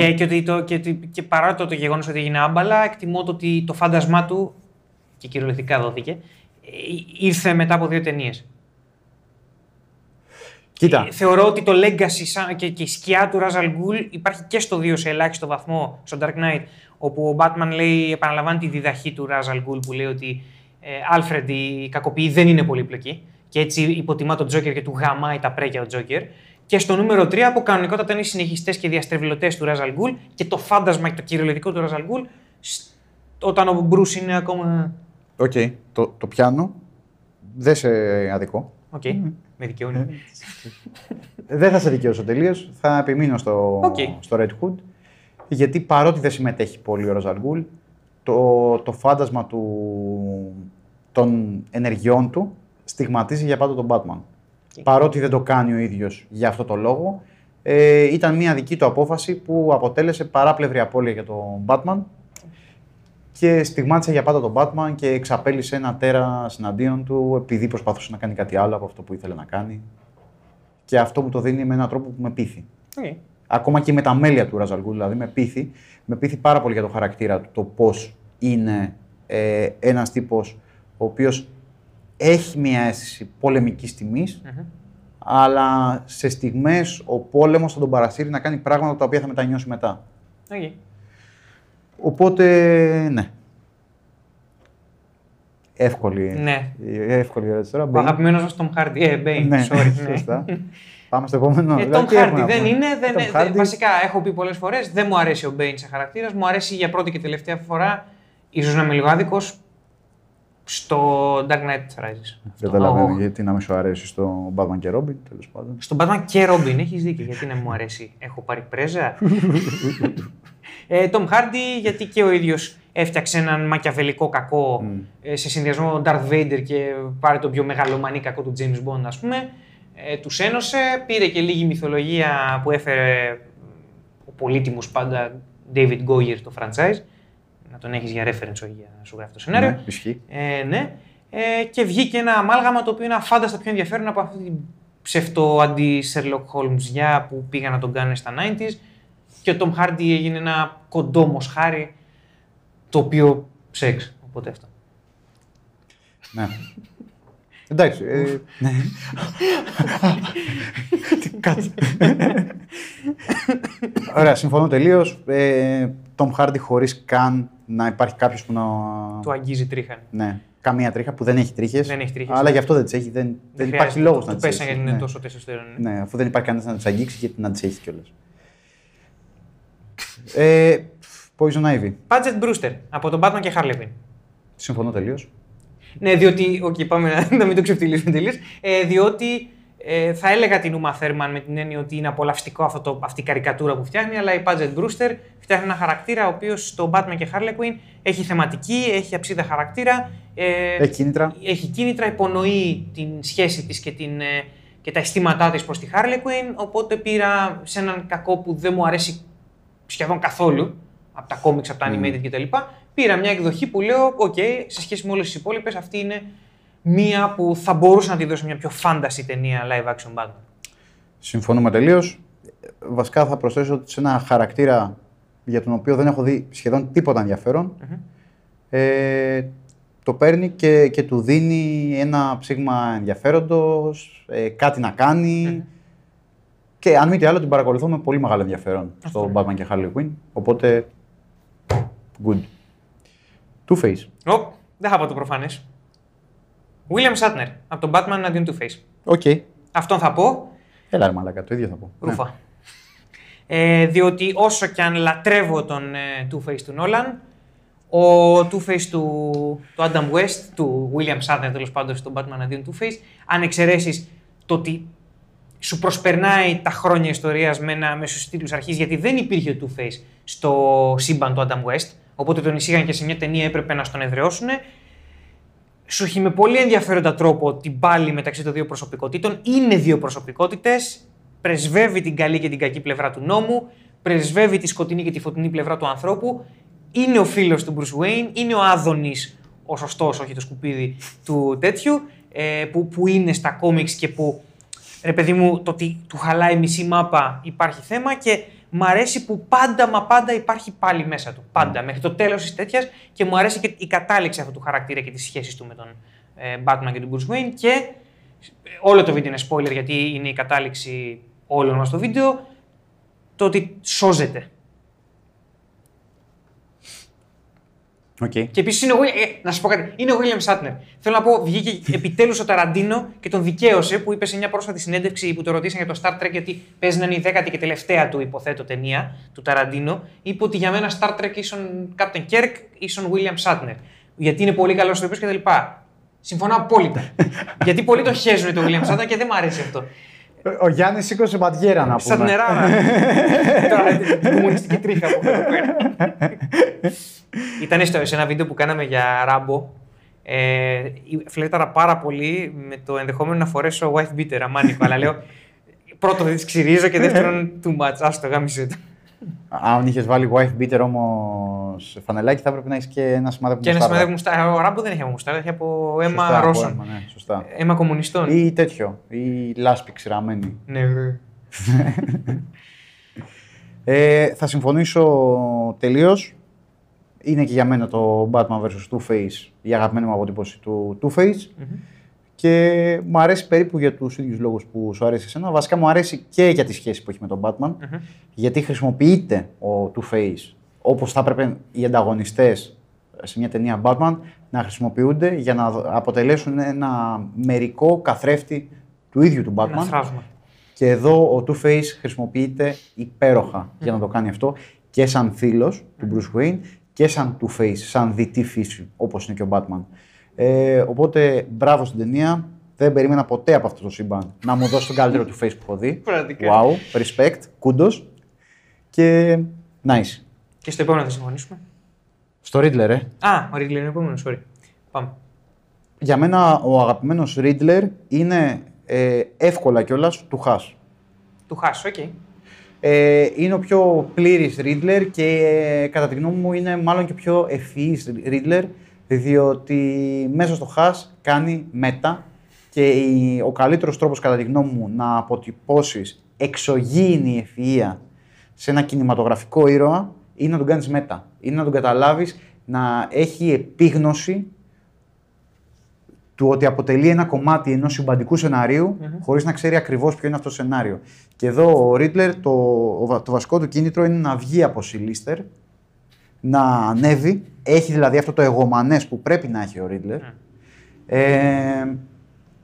Και ταυτόχρονα θέτει τον τελευταίο του μεγάλο γρίφο. Mm-hmm. Ποιος είναι ο Χας.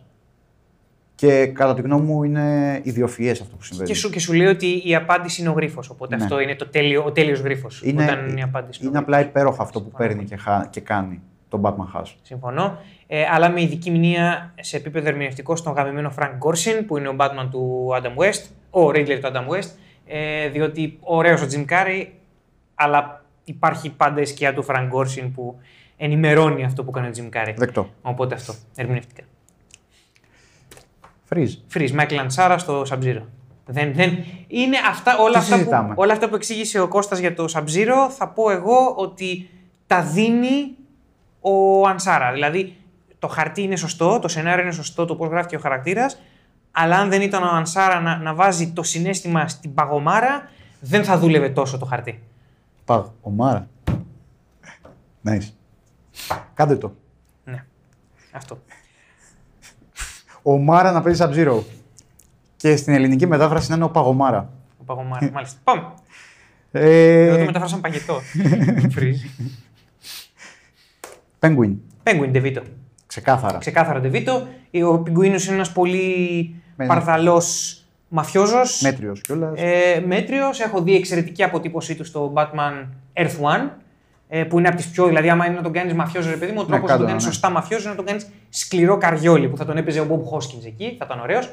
Αλλά στην πλούσια θεματική που έδωσε στον Batman Returns και στην έκπληξη που μου προκάλεσε αυτή η ταινία, τέλος πάντων το όλο άραμα του Μπάρτον, ο Ντεβίτο γάμισε κέδυρε ως την πιο τραγική φιγούρα αυτής της ταινίας και την πιο τραγική φιγούρα όλου του σύμπαντος της τετραλογίας Σουμάχερ Μπάρτον. Ναι, δεν έχω να συζητήσω πολλά εδώ. Είναι ξεκάθαρα. Εύκολο. Σε φάση, ο Ρίβς θα φέρει τον Πιγκουίνο. Καλή τύχη, θα είναι ήδη κατώτερος. Θα είναι. Έχω κάθε πίσω που θα είναι εξαιρετικός, θα είναι αυτομάτως κατώτερος. Απλά. Ναι. Πρόσεχε, πρέπει να τον αλλάξει από τα κόμιξ για να είναι καλύτερος. Ναι, ισχύει αυτό που λέει. Πρόσεχε πως το Telltale, το παιχνίδι τον αλλάξαν, του γαμίσαν και είναι αφάνταστα ενδιαφέρον κι αυτός. Μα έτσι όπως είναι δομημένος ο κακός, είναι ένας ψιλοτζενέρικ μαφιόζος που έχει κάποιες ιδιομορφίες. Ναι. Απλά ο Ντεβίτο κάνει κάτι υπέροχο εδώ. Είναι μια κινητική θεματική, γι' αυτό λατρεύω. Και έχει μεταμορφωθεί, δηλαδή έχει το σωστό. Ρε παιδί μου, ο Ντεβίτο είναι ο τέλειος χιονάνθρωπος. Είναι χιονάνθρωπος φτιαγμένος από κρέας και έχει τη σωστή comic book. Το σωστό σωματότυπο του βάλαν και λίγα prosthetics, του βάλαν και παραπάνω μύτη, αλλά οι βάσεις ήταν ήδη εκεί. Είναι στρογγυλός ο τύπος. Είναι έτοιμος. Και... Καλά, έχει επίσης πάρα πολλά μικροπραγματάκια. Ας πούμε, εγώ δεν θα ξεπεράσω αυτό το πράγμα που κάνει ο Μπάρτον στον Πιγκουίνο του Ντεβίτο, που όταν θυμώνει πολύ τον κάνει να βγάζει χολή. Ναι. Είναι υπέροχο, ναι. Είναι υπέροχο οπτικό τέχνασμα. Αλλά δεν πουλέγει στο McDonald's, κύριε. Εγώ θα το τρώγα. Γι' αυτό πωλήθηκε. Ναι, το ξέρω. Το συζητάγαμε και με το Δημοσθένη. Σε περίπτωση που δεν το θυμόταν. Ναι. Κάτι κουμάν. Οκ. Φάιφερ. Ναι. Φάιφερ, ναι. Φάιφερ γιατί είναι μια θεματική σε δύο πόδια. Κι εγώ.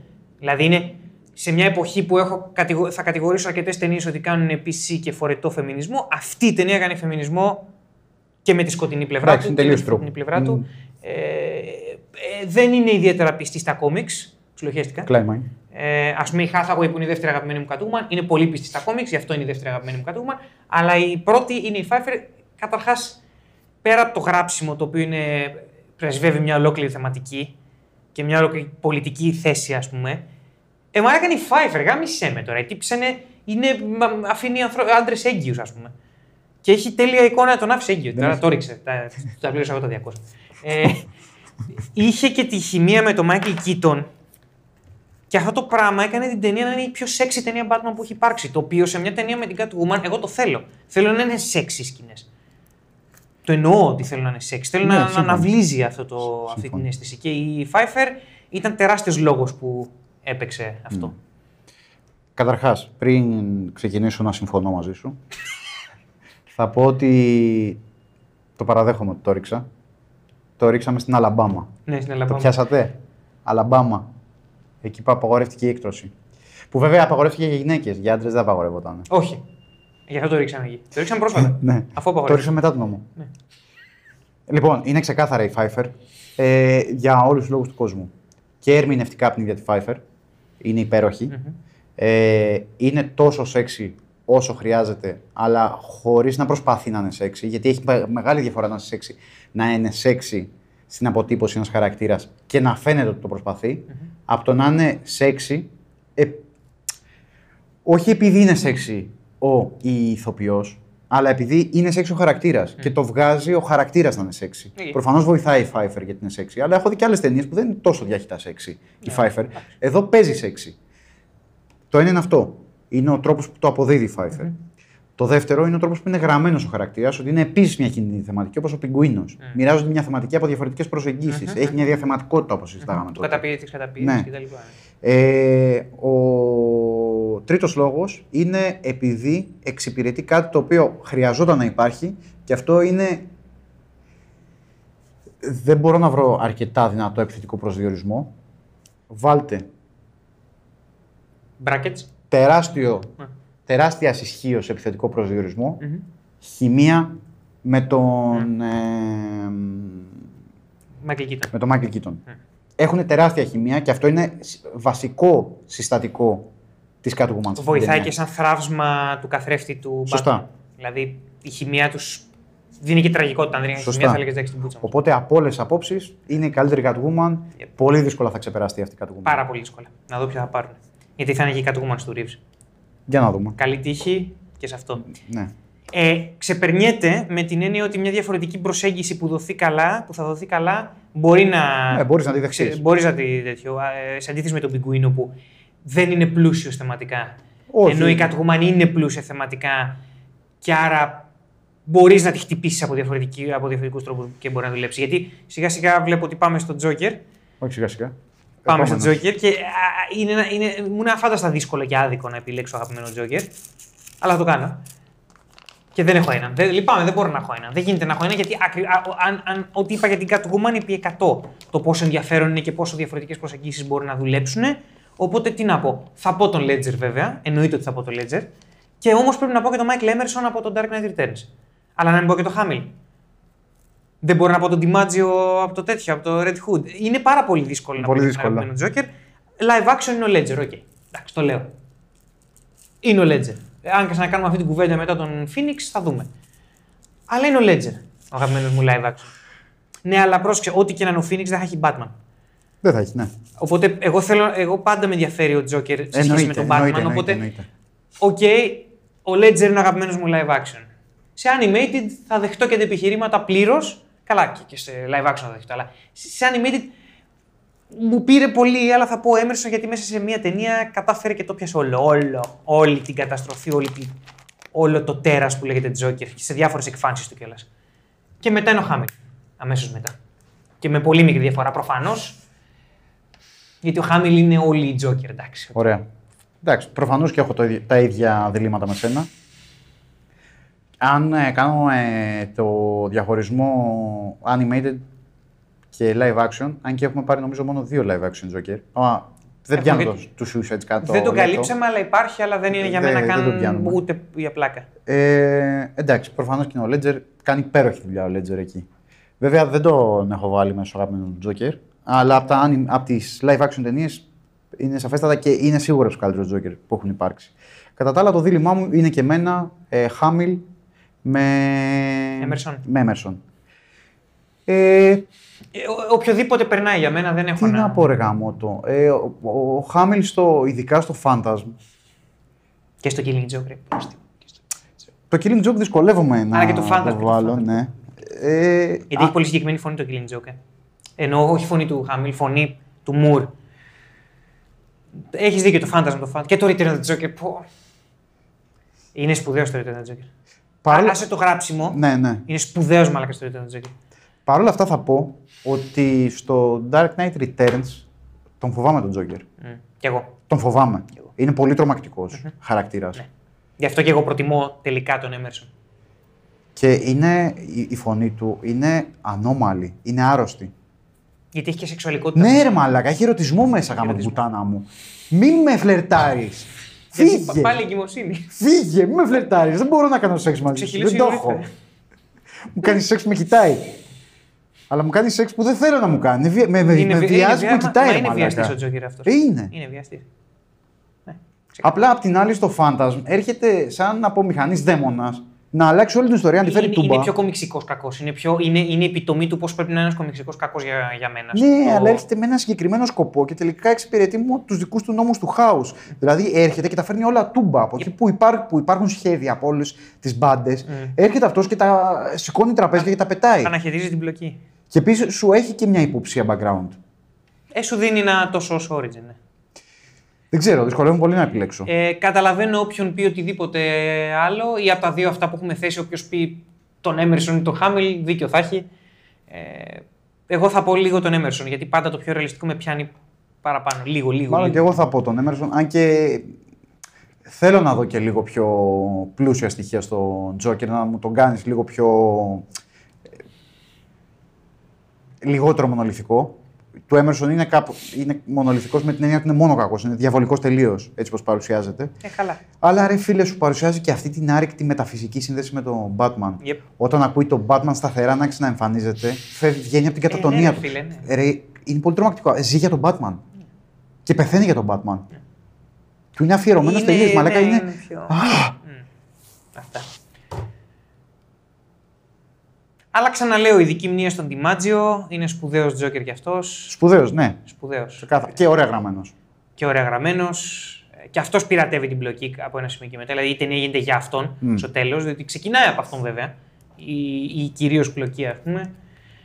Ποιοι άλλοι Τζόκερ υπάρχουν? Ο Ρομέρο έχει πεθάνει. Εντάξει. Είναι ωραίος Τζόκερ. Ο Νίκολσον είναι σπουδαίος κι αυτός Τζόκερ. Είναι σπουδαίος Τζόκερ. Είναι πολύ καλό Τζόκερ. Με την έννοια την κλασική που έχει στο νου σου. Του δαιμονικού θείου είναι ωραίος Τζόκερ. Το έδωσε τέλεια. Αλλά ως εκεί, διότι η αποτύπωση δεν είναι του γούστου μου. Αυτό. Για την αποτύπωση όμως είναι τα μάμ, δηλαδή του κάτσε γαμάτα. Απλά έχω πρόβλημα με το γράψιμο του Τζόκερ. Σύμφωνοι, αλλά δεδομένου του γραψίματος λέω ότι ο τύπος. Τάκ. Ναι. Και πάμε στον Big Boy. Θα πάμε στον Batman, ναι. Δεν έχουμε ναι, στην αγαπημένη αποτύπωση του Batman. Για πες. Ωραία, live action animated για μένα. Live action είναι ξεκάθαρο, δεν το έχω κρύψει ποτέ. Είναι ο Christian Bale, θα είναι πάντα ο Christian Bale. Όχι, δεν θα είναι πάντα ο Christian Bale. Βασικά ελπίζω να μην είναι πάντα ο Christian Bale με την έννοια την τελείως εγωιστική ότι όσο μεγαλώνω να παίρνω φρέσκα πράγματα που να λατρεύω. Αλλά ως τώρα είναι χωρίς ανταγωνισμό ο Christian Bale. Για λόγους που έχω αναφέρει στα τρία βίντεο, διότι εξανθρωπίζει αυτό το Batman, διότι βάζει ένα συναίσθημα και μια τραγωδία και τρώει τάχας του και τη ζωή σε αυτό το σύμπαν, οπότε κερδίζεται και το happy end για μένα. Και στο animated είναι, δεν το περίμενα να το πω ποτέ αυτό, είναι ο Peter Weller.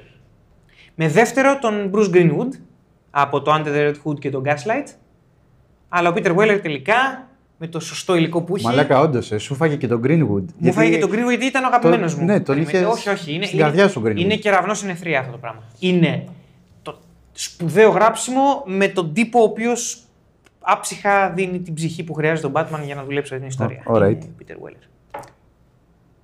Εγώ με τη σειρά μου θα πω ότι γενικώς έχουμε υπάρξει αρκετά τυχεροί τουλάχιστον στις animated ταινίες με τους Batman.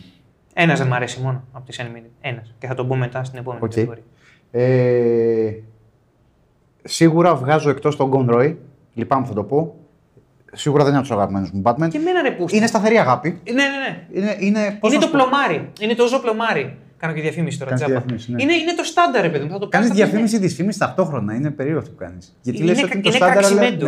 Είναι κραξιμέντο. Είναι ότι είναι πάντα τίμιο. Πάντα θα το κατεβάσω. Αλλά αν υπάρχει κάτι πιο πουτανιάρικο, θα προτιμήσω αυτομάτως το πουτανιάρικο. Έτσι είναι ακριβώς και η Batman. Οκ. Ενδιαφέρουσα. Είμαστε σκοτεινοί πόντες, Κωστά. Ναι, σωστά.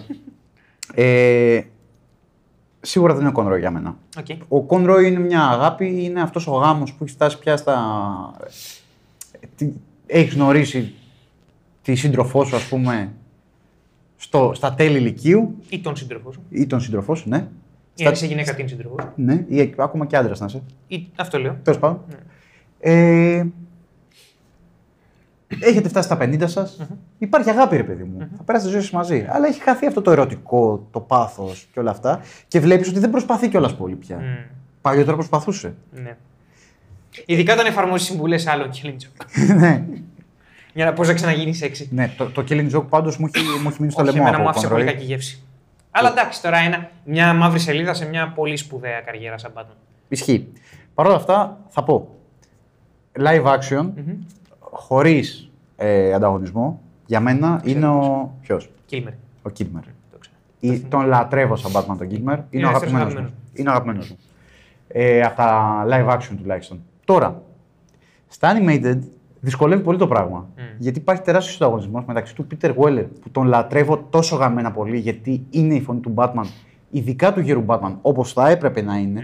Έχει αυτή την άρθρωση, την καθαρή, αλλά ταυτόχρονα ρομποτική κάπως. Ναι. Όπως θα έπρεπε να είναι ο Bruce Wayne, να υπολογίζει. Έχει ταυτόχρονα έναν αυταρχισμό. Είναι ψύχρεμος, αλλά ναι, ταυτόχρονα αλλά μέσα βλέπεις. Βράζει. Έχει όλο αυτό το πακέτο, αλλά είναι και ο Greenwood και είναι και ο Μάρα, ρε φίλε. Ο Μάρα για μένα είναι η σιωπηλή δύναμη. Ο Μάρα παίζει πάρα πολύ ψύχρεμα κατά τη γνώμη μου, αλλά στις εκρήξεις που έχει, με πείθει. Με πείθει πολύ. Όταν κατσαδιάζει τον Damian που σπρώχνει την καρέκλα, είμαι «Ω μαλάκα, μπαμπάς». Ο μπαμπάς σας. Ναι. Ακούσε κουντούρι, ο μπαμπάς ο Μάρα. Πλέον άρχισε να απευθύνεται και προσωπικά. Το έχω κάνει ξανά. Ναι, το έχεις ξανακάνει. Ναι, όχι, έλεγες Δέλτα Κάπα παλιότερα. Μετά τον είπα κάποια στιγμή κουντούρι, my boy. Ναι, σωστά. Οπότε, κοίτα, μάλλον θα πω ότι μπαίνει λίγο στο παρασκήνιο Greenwood και είμαι μεταξύ του Ομάρα και του. Σελεγουέλερ. Ναι, Peter Σελεγουέλερ. Εντάξει, live action ξεκάθαρα Kilmer όμως. Ωραία, ωραία. Λοιπόν, πρωτού πάμε στο χειρότερο. Για όλους, χειρότερα. Όχι, το είχαμε πει. Όχι, τον Batman. Χειρότερο Batman. Ναι. Εντάξει. Live action είναι ξεκάθαρα για μένα. Δυστυχώς ο Clooney. Δεν ήθελα να είναι, ήθελα να είναι ο Affleck. Δεν είναι. Ο Affleck είναι ο δεύτερος χειρότερός μου. Ο Clooney δυστυχώς έπαιζε το πουλάκι του, κατάλαβες σε τι ταινία είναι, θέλησε να το παίξει γκόμενος, καλά έκανε. Έσωσε τον εαυτό του, είχε μια σπουδαία καριέρα έκτοτε. Μια χαρά. Δεν είναι ούτε ο Bruce Wayne μου, ούτε ο Batman μου. Δεν μπορώ, δεν τον βοηθάει το γράψιμο και από εκεί πέρα δεν θεωρώ και τον Clooney κανένα σπουδαίο ηθοποιό. Δηλαδή από όλους τους ηθοποιούς που έχουν παίξει τον Batman, είναι ο δεύτερος χειρότερος κατά τη γνώμη μου. Οπότε ναι. Έχεις να πεις και για animated. Και για animated, ο λιγότερο αγαπημένος μου είναι ξεκάθαρα και χωρίς ανταγωνισμό ο Ben McKenzie από το Year One. Okay. Δεν μ' αρέσει ο Ben McKenzie. Είναι μαύρη σελίδα σε μια κατά τα άλλα σπουδαία ταινία. Χρειαζόμουν κάποιον άλλον, οποιονδήποτε άλλον, εκτός από τον Τζέρεμι Σίστο που ήταν ο Τάλον από το Batman vs. Robin και ήταν ο Batman στο Justice League The New Frontier, που εκεί ήταν, αν είχαμε κάνει και αυτή την ταινία θα ήταν αυτός ο χειρότερος μου Batman ίσως, δεν είμαι σίγουρος, δεν μου πάει καθόλου η φωνή του, με πετάει έξω. Αν και έχω αλλάξει ξανά γνώμη σε αυτό το κύκλο ταινιών. Anyway, δεν θα το μάθουμε ποτέ γιατί θα κάνουμε το New Frontier. Αλλά ναι, ο Ben McKenzie, no, δεν μου τράβαγε. Εντάξει, εγώ επειδή δεν έχω κάνει τον αντίστοιχο διαχωρισμό που έχεις κάνει σε live action και animated, θα πω ότι είναι ξεκάθαρα για μένα. Αν τα βάλω όλα στην κουβά, ο Clooney. Και εκείνο το οποίο με ενοχλεί περισσότερο είναι ότι δεν είναι μόνο το γράψιμο.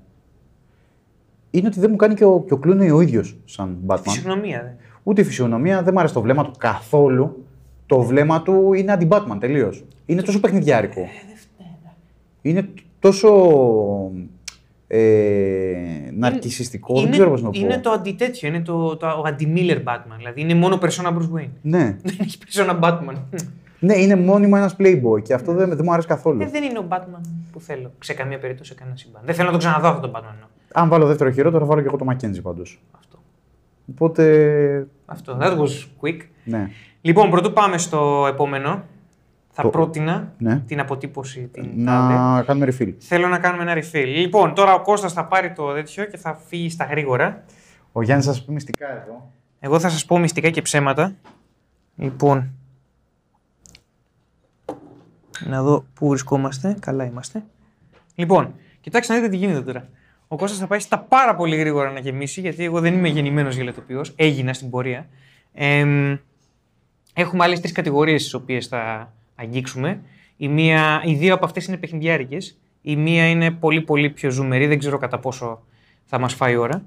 αλλά σας προετοιμάζω για αυτά που έρχονται. Δείτε το σαν ένα πολύ ευχάριστο διάλειμμα. Από εκεί και πέρα, δεν έχω τι να πω, ξέμεινα. Περιμένουμε αυτή τη στιγμή, αυτή που γυρίζεται το βίντεο, σε ένα μήνα βγαίνει το Joker με το Joaquin Phoenix. Έχουν βγει οι πρώτες αντιδράσεις, έχουν υποθεί κάποια πράγματα. Έχω δει αντιδράσεις από το εξωτερικό που λένε πάρα πολύ άσχημα πράγματα, χωρίς να έχουν δει την ταινία, ότι επειδή δεν είναι βασισμένο σε κάποια συγκεκριμένη αποτύπωση του Joker υπάρχει πρόβλημα και η DC δεν κάνει ταινίες βασισμένες σε κόμιξ κτλ. Διαφωνώ με αυτό. Έχουμε πάρει πολλούς Joker, είτε σε animated είτε σε live action, όπως έχουμε δει, οποίοι είναι αξιόλογοι, σπουδαίοι και ίσως άστοχοι, αλλά θέλω να πω ότι υπάρχει ποιότητα εκεί πέρα. Αλλά εγώ προσωπικά δεν ξέρω για εσάς, δεδομένου ότι σας αρέσει δεν σας αρέσει το σύμπαν της DC, το ενωμένο δεν έπιασε ιδιαίτερα. Κάτι σαν αυτό που πάει να κάνει η Sony με τους κακούς, αλλά με κάποιο βάθος, ρε παιδί μου. Δηλαδή η Sony κάνει κακούς τους Spider-Man, η DC κάνει τον Joker. Αλλά από ό,τι φαίνεται δεν το ενδιαφέρει να κάνει απλά μια comic book ταινία. Προσπαθεί να την κάνει και νουάρ, προσπαθεί να την κάνει και κοινωνική, να βάλει βάθος όπως συνηθίζει πολλές φορές η DC. Αν καταφέρει και πετύχει το στίχημα του βάθους που θίγει και δεν είναι μια σοβαροφανής ταινία, αλλά είναι σοβαρή ταινία, τότε πιστεύω πραγματικά ότι θα πάρουμε κάτι σπουδαίο. Και πού θα ήθελα όσο βγαίνουν νέα προϊόντα Batman να ξαναπιάνουμε αυτή την κουβέντα με τον Κώστα και να δούμε πού βρισκόμαστε στις αγαπημένες μας αποτυπώσεις. Εγώ, σαν πολιτική, θέλω κάθε καινούρια προσπάθεια που βγαίνει να ξεπερνάει την προηγούμενη αγαπημένη μου. Το θέλω αυτό. Γι' αυτό και χάρηκα τόσο πολύ, όποιες και αν είναι οι διαφωνίες, χάρηκα τόσο πολύ με το Last Jedi που έχει ξεπεράσει πολλές ταινίες που προήλθανε Star Wars για τα προσωπικά μου γούστα. Και τις ξεπέρασαν και είναι μοντέρνα, γιατί θέλω να προχωράει ένα franchise και οι χαρακτήρες του και τα στοιχεία του όσο προχωράνε τα χρόνια. Και το ίδιο ακριβώς πράγμα ελπίζω με τον Joker. Τώρα, το ότι δεν θα υπάρξει ίσως Batman, δεν ξέρω. Θα το κάνουν τελείως Elseworlds. Θα το δέσουν με τον Batman του Pattinson, αμφιβάλλω πάρα πολύ. Δηλαδή και ίδιος ο Phoenix μπορεί να μην θέλει να μπλέξει με franchise. Αλλά δεν ξέρω, να κάνω μια τελείως fanboyistική πρόληψη. Μήπως φάνηκε τον Bruce Wayne στην ταινία Joker αυτή. Δεν ξέρω. Θα δείξει. Αλλά ναι. Κώστα, πώς πάμε? Δεν απαντάει. Λοιπόν, αυτά. Και ελπίζω τώρα πραγματικά πότε θα βγει το Batman του Reeves, το 2021, να πάρουμε κάτι αξιόλογο και να πάρουμε όντως κάτι που δεν θα μπει το στούντιο στη μέση και θα του πάρει το όραμα και θα είναι όντως detective ταινία, detective ιστορία. Γιατί αυτή την πτυχή ομολογουμένως θέλω να τη δω και να έχει και δράση, να έχει απ' όλα, απλώς και μικρότερης κλίμακας να είναι. Έχει αποδειχθεί σε comic book ταινίες ότι δεν είναι ανάγκη να προσπαθείς πάντα να σώσεις ολόκληρη την πόλη από έναν υπερκακό. Δεν είναι κακή ιδέα να έχεις μια πιο μικρή ιστορία, να παλέψεις για την ψυχή ενός χαρακτήρα, για ένα οικοδομικό τετράγωνο, οτιδήποτε. Να είναι πιο θεματική σύγκρουση παρά να αφορά ολόκληρη την πόλη. Οπότε, detective ιστορία εμένα με παραπέμπει σε μικρότερη κλίμακα. Μια ιδέα που μου έρχεται τώρα είναι, ας πούμε, το τρίτο Die Hard, το With a Vengeance, το οποίο είναι ο Simon Gruber, ο οποίος έχει τον McLean να τρέχει από άκρος σε άκρο της πόλης και να λύνει γρίφους και να ανακαλύπτει παγίδες, τέλος πάντων, για να τις αποφεύγει. Η κλίμακα είναι μικρή, αλλά πηγαίνει σε όλη την πόλη, οπότε μπορείς να έχεις όλη την Gotham και στην ταινία του Reeves, αλλά να μην παίζουμε μπάλα, τέλος πάντων, για την ψυχή όλης της πόλης. Αυτό μπορεί να έρθει αργότερα καθώς κλιμακώνεται η κατάσταση, ας πούμε. Οπότε αυτό ευελπιστώ να πάρουμε από την ταινία του Reeves. Και τώρα το ότι θα έχει 4 κακούς, αν το πάει νολανικά, δηλαδή ότι θα έχουμε λίγο από τον καθέναν και θα χρησιμοποιηθούν σωστά και τόσο όσο, είμαι μέσα. Υπό αυτή την έννοια ο Πιγκουίνος μπορεί και να δουλέψει σε σχέση με αυτά που λέγαμε. Ήρθε και ο Κώστας. Αυτή τη φορά εγώ θα πιω τον Bruce Wayne. Τον ήπια. Λοιπόν, τι συμβαίνει εδώ? Το καλό που σου θέλω, να έπαιρνες ναρκωτικά και να μην αγγιζόσουν. Ακριβώς αυτό έκανα. Batman μου, γύρος δεύτερος. Batman μου. Αυτό δεν σημαίνει bad people μας, ότι θα έχουμε άλλο τόσο βίντεο.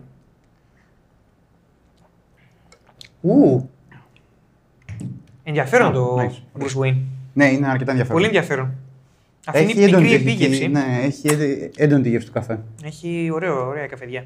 Λοιπόν, πάμε ένα θέμα το οποίο τώρα θέλω πάρα πολύ να το συζητήσουμε. Λοιπόν, το θέμα μας λοιπόν τώρα... Πάμε σε κάτι πιο χαλαρό. Ναι, λοιπόν, Έχουμε πει λοιπόν να συζητήσουμε εναλλακτικά cast Batman από Έλληνες ηθοποιούς. Από Έλληνες ηθοποιούς, καταρχάς κάθε εποχής, κάθε φήμης, κλίμακας φήμης. Και μην ανησυχείτε, θα έχουμε και για πρώτη φορά υλικό σε αυτή την εκπομπή. Θα έχουμε φωτογραφία κάθε αναφοράς, ας πούμε, για να καταλαβαίνετε τι γίνεται. Οπότε, θες να ξεκινήσουμε πάλι ανάποδα? Πάμε να ξεκινήσουμε ανάποδα. Ο Κώστας που και που θα πληκτρολογεί τίποτα, γιατί μπορεί να πω κανένα όνομα το οποίο δεν είναι ευρύτερο. Ναι, επειδή ο Γιάννης ξέρει πολύ καλύτερα τους ηθοποιούς και δει τους Έλληνες από μένα. Κάποιους οπότε, είναι σίγουρο ότι δεν θα τους ξέρω, οπότε θα τους ψάχνω να τους βρίσκω επί τόπου. Οπότε πάμε να δούμε τι γίνεται. Ξεκινά ανάποδα πάλι. James Gordon. James Gordon. Λοιπόν, θα πω τον Γιάννη Στάνκογλου. Θα γελάσουμε μαλακτή. Θα πω τον Γιάννη Στάνκογλου. Ποιος είναι αυτός? Τον ξέρεις. Γκούγκλαρε τον. Ο Στάνκογλου, ο οποίος είναι και σε μια ηλικία τώρα. Ας με συγχωρέσει αν κάνω λάθος, νομίζω είναι πατημένα 40. Μπορεί να. Και έχει ένα πρόσωπο, ρε παιδί μου, κουρασμένο. Μπορεί να βγάλει κούραση και ειδικά αν του βάλεις μουστάκι του πηγαίνει πάρα πολύ το πράγμα. Το βρήκες? Τώρα το λέω. Στάνκογλου. Το ξέρεις, Φατσίκα, είμαι σίγουρος. Μπορεί να βγάλει αυτό το σκληροτράχυλο ότι στα νιάτα του έχει υπάρξει ωραίος, ρε παιδί μου, αλλά τώρα έχει αρχίσει η κούραση να τον προφτάνει. Έχει αυτό το σκληρό στο πρόσωπό του, το οποίο τον κάνει για βετεράνο επιθεωρητή Γκόρντον, ας πούμε. Τον βλέπω σε μια φωτογραφία μου μουστάκι τώρα, τουλάχιστον οπτικά πάει πολύ. Αυτός είναι η δική μου επιλογή. Έλα ρε, εντάξει, καλή επιλογή. Εγώ θα πω μια πολύ περίεργη επιλογή για τον James Gordon. Θα πω τον Γιάννη Μπέζο. Γιάννης Μπέζος, ενδιαφέρον. Ήταν η δεύτερη επιλογή μου για Gordon. Really? Και μου φάνηκε ότι ήταν ενδιαφέρον. Γιατί έχει τον όγκο, έχει το στεντόριο, έχει το αυστηρό. Ναι.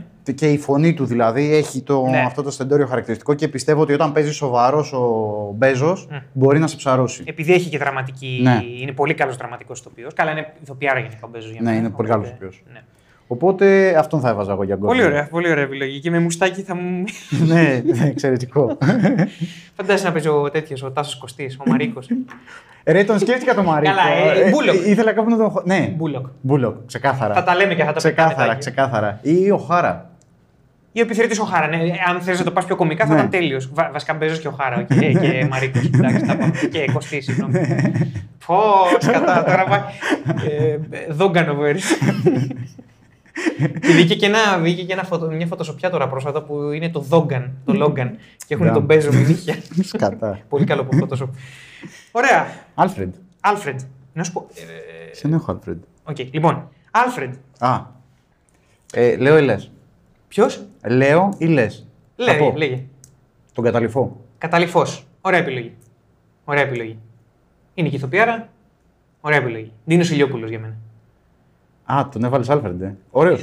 Ή θα τον έβαζα Clock King, ή θα τον έβαζα Riddler, ή θα τον έβαζα Άλφρεντ. Αλλά τον έβαλα Άλφρεντ γιατί θέλω τον Άλφρεντ μου, οποιασδήποτε εθνικότητας και να είναι, να βγάζει κάτι το αγγλικό. Δεν μπορώ να τον βάλω αλλιώς. Δεν μπορώ να το φέρω τελείως στα ελληνικά δεδομένα. Οπότε ο Ντίνος Ηλιόπουλος για μένα θα ήταν ο τέλειος Άλφρεντ, έχει και την καράφλα. Εντάξει, εγώ μου αρέσει ο Καταληφός γιατί η αυστηρότητα του Καταληφού με τσιμπάει από τα αρχίδια και έχει μια πολύ αρχοντική αυστηρότητα. Και έτσι περιμένω κάπως το. Θα ήταν οπτικά πολύ κοντά στον Alfred Odom West. Αν το αφήσεις και μουστάκι, που του πάει το μουστάκι. Σκιάχτρο. Λοιπόν, Σκιάχτρο, ετοίμασε γκουγκλάρισμα. Νέος ηθοποιός. Όχι ιδιαίτερα γνωστός, αν και στο θέατρο, για όσους παρακολουθείτε θέατρο, μπορεί να τον ξέρετε, τον έχεις δει να παίζει. Κώστας Βασταρδάνης, τον έχεις δει στο μιας και είπες Καταληφός, το ήταν όλοι τους παιδιά μου, έπαιζε τον αδερφό της πρωταγωνίστριας.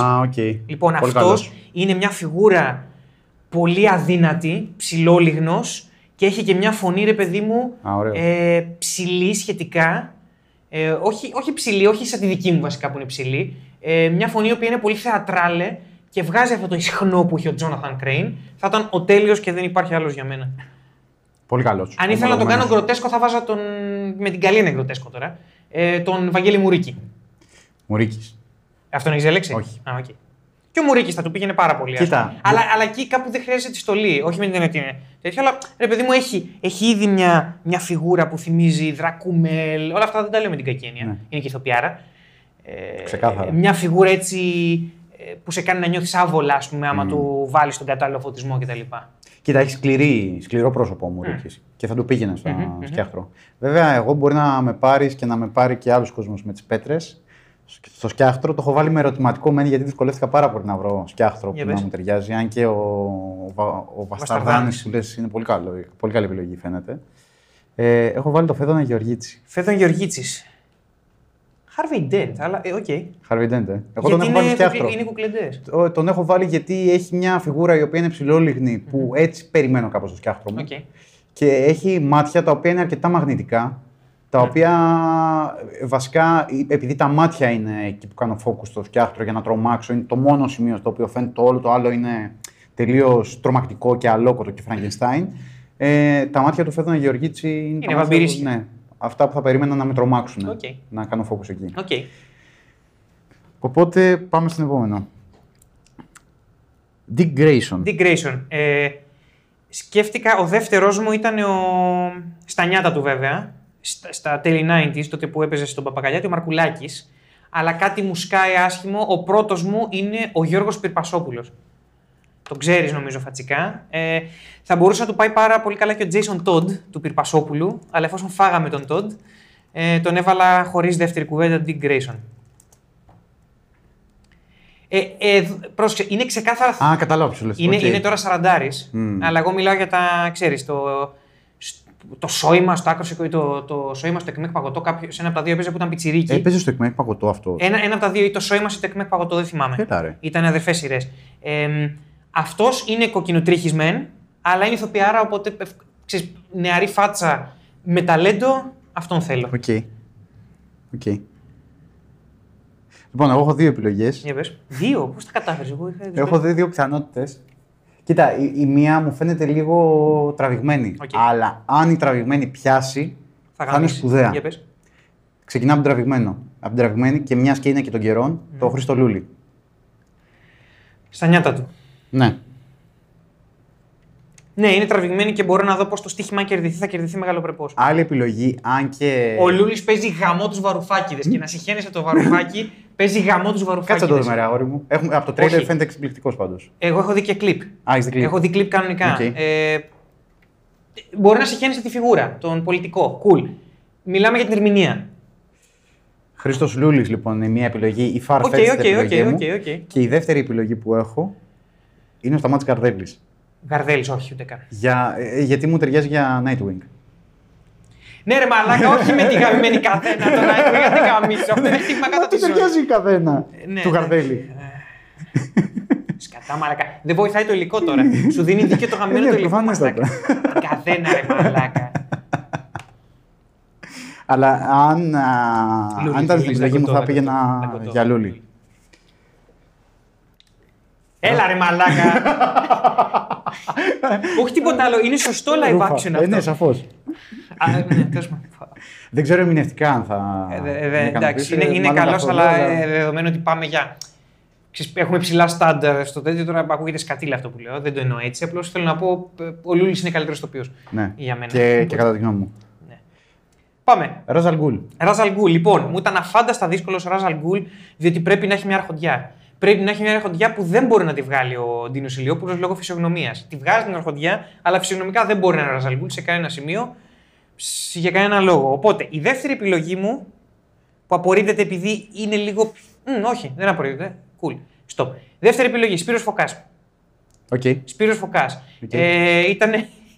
Για όσους έχετε δει δύο ξένους, ο Σπύρος Φωκάς εμφανίζεται δεύτερη σεζόν. Για όσους έχετε δει Ράμπο 3, είναι ο αρχηγός του Μουτζαχεντίν.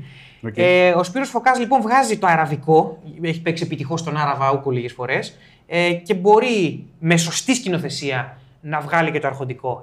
Είναι μια αρχοντική φυσιογνωμία, έχει και το μαλλί που μπορείς να το στυλιζάρεις έτσι. Ναι. Θα μπορούσε σε μια πιο κουκλεντέδικη εκδοχή ο Γιώργος Χωραφάς.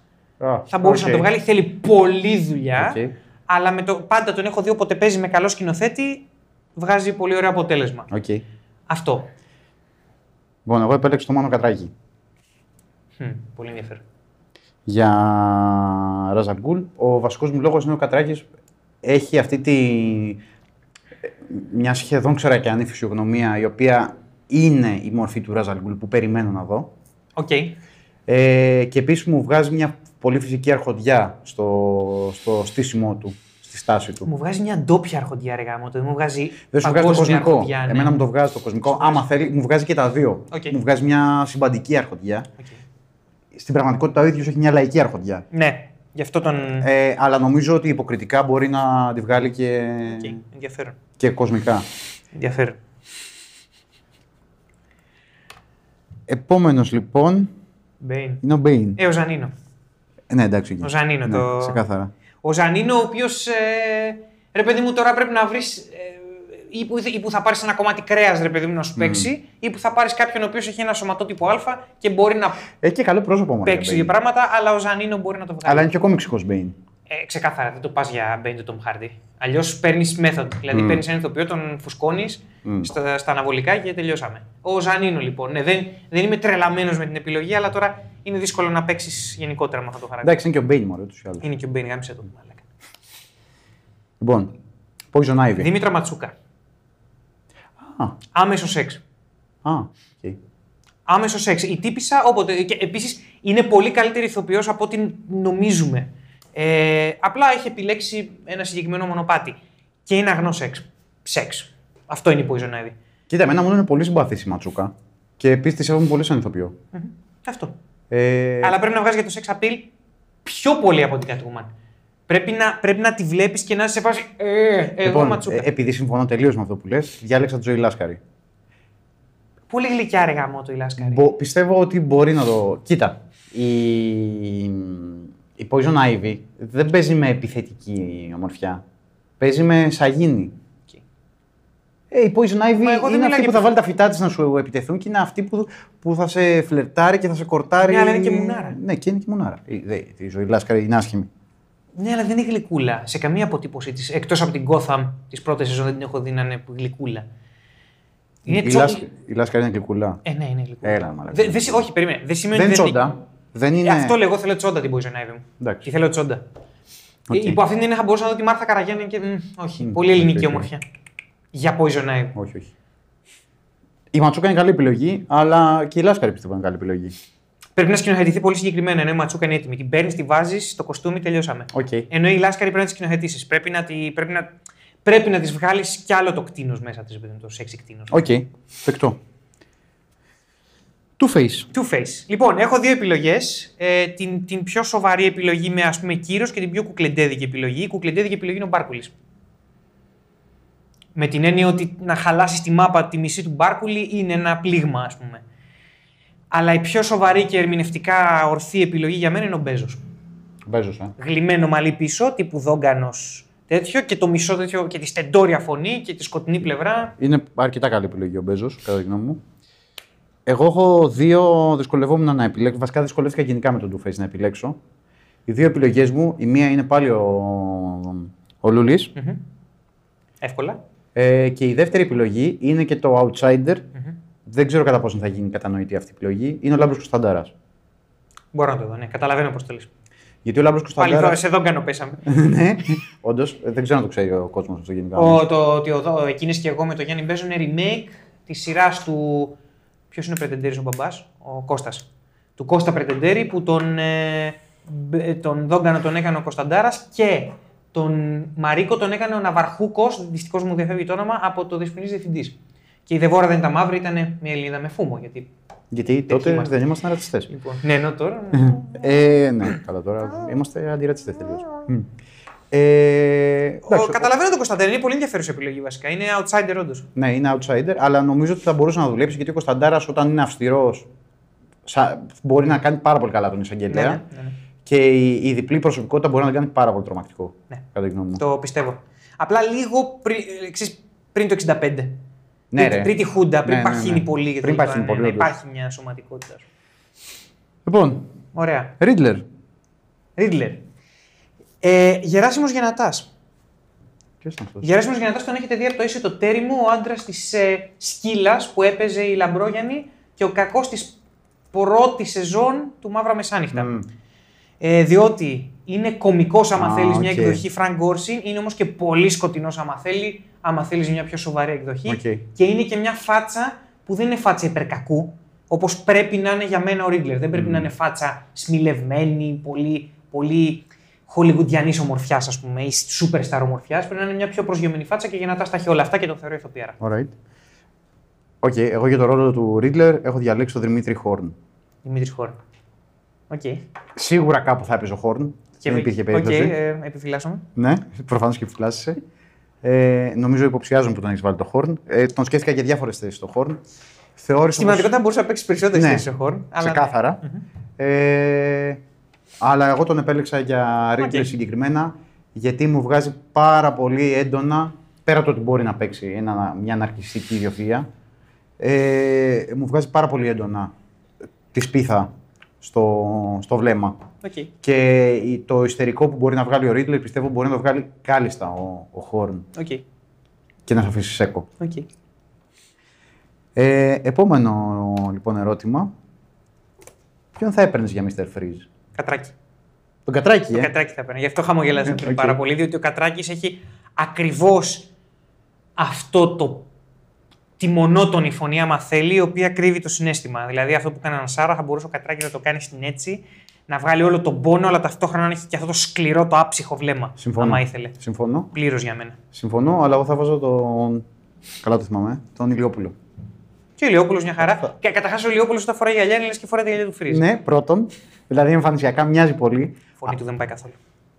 Καθόλου μαλάκα όμως του Ηλιόπουλου. Εντάξει. Θα μπορείς την πήρες ψηφιακά. Μπορείς να το διασκευάσεις. Θα τον έκανα ριντάπ με το βαρουφάκι. Μπορείς να του βάλεις την τέτοια του Vader, το μηχάνημα του Vader. Πώς θα ακούγονταν ο Ηλιόπουλος άραγε με τη φωνή Vader? Περίεργος, Η φωνή Vader είναι ο James Earl Jones, οπότε απλά θες να κάνεις. Όχι, εννοώ το εφέ με το echo της καταίσθησης. Περίεργο θα ήταν, γιατί έχει πολύ ψηλή φωνή, ρε φίλε. Πολύ ψηλή φωνή. Πάντως, εγώ πιστεύω θα τον ερμήνευε πάρα πολύ για το Freeze. Εντάξει, η φωνή μπορεί να είναι ένα ερώτημα, αλλά. Καλά, από ερμηνευτική ικανότητα δεν το συζητάμε καν, εννοείται. Πολύ καλή επιλογή. Penguin. Μάκης Παπαδημητρίου. Ποιος είναι αυτός? Μάκης Παπαδημητρίου. Όχι Παύλος Κοντογιαννίδης, όχι Δημήτρης Πιατάς, που και οι δύο είναι πολύ ωραίες επιλογές. Ο Μάκης Παπαδημητρίου θα τον επέλεγα για να βγάλει ένα πιο σκοτεινό, πιο μηχανοράφο πιγκουίνο. Okay. Είναι ηθοποιάρα, είναι σε ηλικία κατάλληλη 40 φέρνει. Αυτό. Λοιπόν, είναι λίγο outsider η δική μου απάντηση. Θα βάζω τον Ξαρχάκο. Το Σταύρο Ξαρχάκο. Θα βάζεις συνθέτη να παίξει τον. Όχι, ρε. Το Χρόνια Ξαρχάκο. Ναι. Μαλάκα, πού τον είχα τον Εξαρχάκο? Μαλάκα, το πιστεύεις ότι τον είχα και εγώ πιγκουίνο τον Εξαρχάκο? Τον είχα, γιατί ήθελα κάπου τον Εξαρχάκο, ρε φίλε. Και εγώ τον ήθελα. Γιατί ήταν ηθοποιάρα, ο Πούστης. Ηθοποιάρα, γαμώ τον καρκίνο. Πιστεύω θα αποτυπώνε πολύ ωραίο πιγκουίνο. Πολλούς θα κάνει καλό ο Εξαρχάκος και Τζόκερ θα κάνει καλό ο Εξαρχάκος. Τον σκέφτηκα και για Τζόκερ. Εύκολα θα έκανε. Τον σκέφτηκα και για Τζόκερ. Να σου πω, πολλούς από αυτούς που είπαμε θα κάνει πάρα πολύ καλά ο Εξαρχάκος. Ισχύει. Κραπ. Τώρα μου λείπει. Well. Συνθέτω. Ναι, οκ. Κατοικούμαν. Κατοικούμαν. Τζένι Καρέζη. Έλα, ρε μαλάκα, εντάξει. Πάρ' το βάλτο, οκ. Και εγώ Τζένι Καρέζη. Βέβαια, έχω και μια εναλλακτική της Καρέζη. Ποια? Την τέτοια, την Έλλη Λαμπέτη. Οκ, θα μπορούσα να τη δώσω μια πιο ντριχέμπορν εκδοχή, όπως έγινε η Hathaway. Ναι, οκ. Αλλά Καρέζαρα. Καρέζι, ξεκάθαρα. Δηλαδή ήμουν σε φάση, ρε μαλακα, μου πάει Καρέζι, αλλά μήπως να το δω κιόλας. Και έψαξα λίγο φωτογραφίες Καρέζι και λέω εντάξει, είναι Καρέζι. Είναι, γάμισε με. Όχι, και δεν είναι μόνο τα μάτια. Όχι, είναι και η ερμηνευτική ικανότητα, το σώμα, τα πάντα. Λέει, θα το βγάζει όλο, έχει όλο το πακέτο. Τα πάντα. Γιατί μπορεί να βγάλει ένα σεξι που είναι πολύ υπόγειο, αλλά ταυτόχρονα και πολύ διωγγωμένο. Είναι all over the place. Τώρα πολλά από αυτά έχουν κυκλοφορήσει στο διαδίκτυο, αλλά με πιο αστεία διάθεση, ας πούμε, το casting. Δηλαδή, ο Λεζές να είναι ο Μπέιν, κάτι τέτοια. Αλλά το οποίο από θέμα φωνής γαμάει. Φαντάζομαι ο Μιχάλης Μόσχος όταν φτάξει ένας Ρίτλερ. Αυτό, λέει κάποια μπορεί να. Δεν τα έχουμε πάρει, τα σκεφτήκαμε. Εγώ δεν έψαξα δηλαδή μήνυμα. Ναι, ούτε εγώ έψαξα. Επίτηδες. Οκ, πάμε τώρα, πάμε στο δεύτερο μεγάλο ψάρι. Ένα από αυτά που δεν έχουμε πει και δεν το συμπληρώσαμε και στο αρχείο που διαχειριζόμαστε εδώ. Οπότε δεν είσαι προετοιμασμένος αν δεν έχεις να πεις. Οκ, κάνω πίσω Harley Quinn. Θα μπορείς να σκεφτείς κάποια. Με δυσκόλεψε πάρα πολύ η Harley Quinn. Οκ, την έχω. Ζωή Λάσκαρη. Για τη Λάσκαρη ήμουν μεταξύ Harley Quinn και. Ή άμα θες να. Σου έχω και outsider. Ελένη Ράντου. Τη Ράντου, Τη Ράντου. Πιστεύω θα το έβγαζε. Τη Ράντου, οκ. Okay. Yeah. Εγώ βάλα την Άννα Αφόνσου. Ενώ. Σε κανένα σύμπαν δεν μπορεί να δω την Άννα Αφόνσου να πέσει. Είναι το μόνο casting που έχει από όσα έχεις πει. Είναι το μόνο που έχεις πει από όλα απόψε που είμαι σε φάση what. Okay. Το σκέφτηκα πάρα πολύ. Το σκέφτηκα από εδώ, το σκέφτηκα από εκεί. Δεν μπορώ να δω το έμφυτο χιούμορ, ρε φίλε.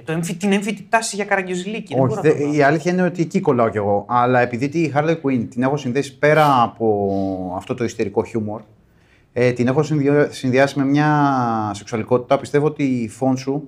Όχι ότι είναι σεξι. Εκπλήσεις με κάθε σου ατάκα για την φόνη σου. Καλά, όχι τώρα τη φόνη σου. Μιλάμε για παλιά. Για τότε, δε. Πιο πολύ βλέπω τώρα. Τέλος πάντων. Που είναι 90, πώς είναι. Okay, με δυσκόλεψες πάρα πολύ η Harley Quinn και ήθελα να βάλω τη Last Carrera, αλλά μου πήγαινε περισσότερο σαν Poison Ivy. Okay. Και πάμε στο. Πάμε. Joker, λέγε. Σερβετάλη. Πολύ ωραία επιλογή. Πολύ ωραία επιλογή. Από φυσιογνωμία είναι η τελειότητα. Καλά και ικανότητες υποκριτικής. Και ικανότητες υποκριτικής θα μπορούσε κανείς να τον παίξει. Δεν μου πέρασε το μυαλό Σερβετάλη. Είναι εξαιρετική επιλογή. Χόρν. Πώς? Χόρν, διότι εμπιστεύομαι πλήρως τα. Είναι λίγο πάφι. Δηλαδή, φατσικά δεν είναι η πρώτη επιλογή, κανενός είμαι σίγουρος, αλλά εμπιστεύομαι τόσο την ερμηνευτική του τιτανοτεράστια ικανότητα που θα το έπαιρνε και θα το. Καλά, θα το μάσαγε. Προφανώς. Αλλά ο Σερβετάλης από τις μοντέρνες επιλογές είναι σε φάση το. Ναι, Σερβετάλη, όσο τον σκεφτόμουν, τόσο περισσότερο ήταν το Joker μου. Ναι. Εξαιρετική επιλογή, μπράβο. Και Batman. Το μεγάλο τέτοιο για μένα, χωρίς ανταγωνισμό, χωρίς παράλληλα σύμπαντα, χωρίς τίποτα, είναι ο Αλέκος Αλεξανδράκης. Το έχω ξαναπεί. Το έχεις ξαναπεί. Είναι ο Αλεξανδράκης, έχει και χημεία με την Τζένι Καρέζη που με αφορά πάρα πολύ αυτό. Point. Αλλά δεν τον επιλέγω γι' αυτό, τον επιλέγω γιατί είναι ο Bruce Wayne. Αυτός και ο Alec Baldwin είναι η Bruce Wayne μου. Φυσιογνωμικά δεν υπάρχουν άλλοι Bruce Wayne για μένα. Οκ. Okay. Εγώ, φίλε μου, σαν Bruce Wayne, ναι, θα έβαζα, επειδή στην αρχή τον σκέφτηκα στη γερασμένη εκδοχή του. Mm-hmm. Και ήμουν σε φάση ναι. Οκ, γερασμένη εκδοχή. Δεν το σκέφτηκα καθόλου. Ήταν ο Καζάκος. Ναι, οκ. Okay. Αλλά και στη νεαρή εκδοχή μου κάνει ο Καζάκος για Bruce Wayne. Δεν ενθουσιάζομαι καθόλου. Καθόλου. Θες να δείξω φωτογραφία γερασμένου Καζάκου, τον έχεις υπόψη σου. Τον έχω δει γερασμένο. Καταλαβαίνω τι μου λες. Δεν έχω διαφωνήσει σε άλλο επίπεδο. Είναι ο Bruce Wayne του Miller. Ναι, okay. Είναι αυτός. Οκ. Okay. Κάτσε εσύ ποιον είπες, τον Αλεξανδράκη. Είναι επιλογή μακρική τον Αλεξανδράκης. Δεν ξέρω. Όχι, είναι η πιο κλασική επιλογή που θα μπορούσε να γίνει. Okay. Με την έννοια της κλασικής, είναι επιλογή ζωρό ο Αλεξανδράκης. Είναι η κλασική εκδοχή του Batman. Okay. Είναι από τις πιο κλισέ επιλογές, θα έλεγα. Είναι ανέμπνευστη, στα ωραία της ανέμπνευστης. Okay. Καζάκου, η του Καζάκου είναι πολύ εμπνευσμένη, απλά διαφωνώ τόσο πολύ που δεν μπορώ να. Διαφωνείς ερμηνευτικά. Στα πάντα. Δηλαδή δεν μπορώ να ξεκινήσω το πιάνο το πόσο διαφωνώ. Right. Με το τέτοιο. Διαφωνώ πιο πολύ με τη φόνσο. Αλλά με τη φόνσο πραγματικά με πυροβόλησε. Δεν έχεις άλλον. Πρέπει να βάλω τη Ρένα Παγκράτη, μαλάκα. Δεν ξέρω. Δεν ξέρεις την Παγκράτη. Έλα ρε, που έπαιζε στάνταρ με τη γυναίκα που αυτοκτόνησε, που έπαιζε στις ταινίες με τον Ψάλτη, την αδερφή του συνήθως. Ναι, την έχω εικόνα. Είμαι σίγουρος ότι την έχω εικόνα χωρίς το πρόσωπο. Τέλος πάντων. Μου τη δείξεις μετά. Μάλιστα. Ωραία. Πάει και το cast μας. Πάει και το εναλλακτικό cast. Εννοείται όλα αυτά που λέμε, φέρετε αντιρρήσεις, φέρετε τέτοια. Βάλετε κατηγορίες δικές σας, φτιάξτε τη λίστα. Σαφώς. Πάμε στο επόμενο θέμα. Το μεγάλο ψάρι, Θεματικά συμπεράσματα. Οχ.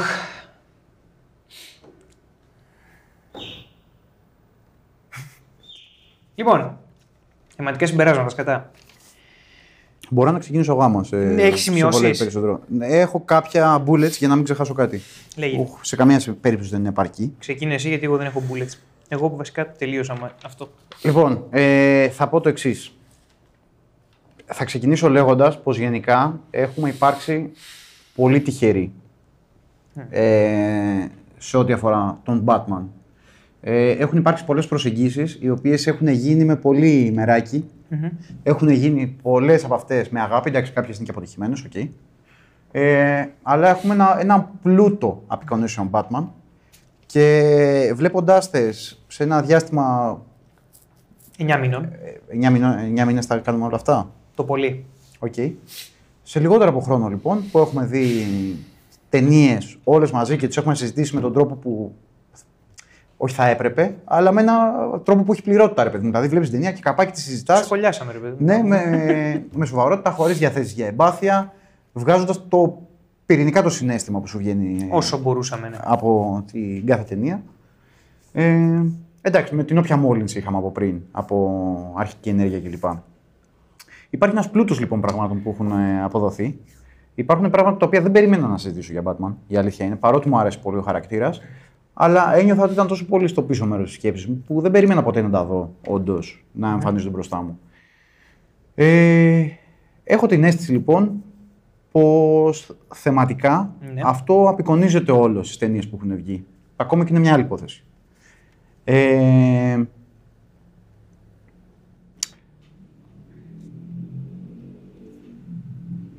Και κατέρευση. Ναι, προσπαθώ λιγάκι να το πιάσω γιατί είναι τόσο μεγάλο. Okay. Θέμα αυτό. Yeah. Θα πω λοιπόν το εξής, ότι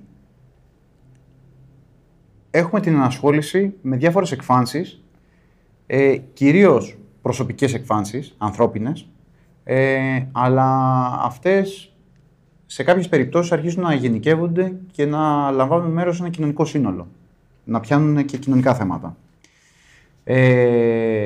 Τα προσωπικά ζητήματα που πιάνονται, για να ξεκινήσω από εκεί, πιάνονται με δύο τρόπους, από όσο μπορώ να καταλάβω εγώ στον Batman.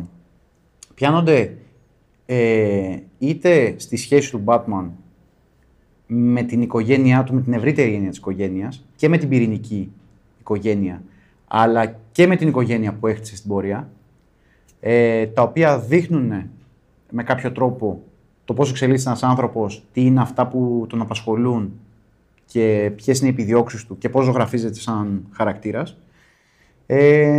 Αλλά το πολύ ενδιαφέρον είναι και είναι από τα μοναδικά πράγματα που συμβαίνουν αυτό στον συγκεκριμένο ήρωα. Είναι ότι ένα πάρα πολύ μεγάλο κομμάτι του χαρακτήρα του ζωγραφίζεται από αυτούς με τους οποίους έρχεται αντιμέτωπος.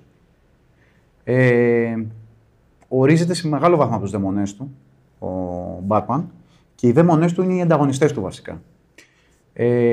Ο κάθε ανταγωνιστής, θεωρώ, τουλάχιστον από τους βασικούς, από τους πολύ σημαντικούς ανταγωνιστές, πιάνει μια θεματική για τον Batman. Οπότε οι θεματικές που είναι υποδιαχείριση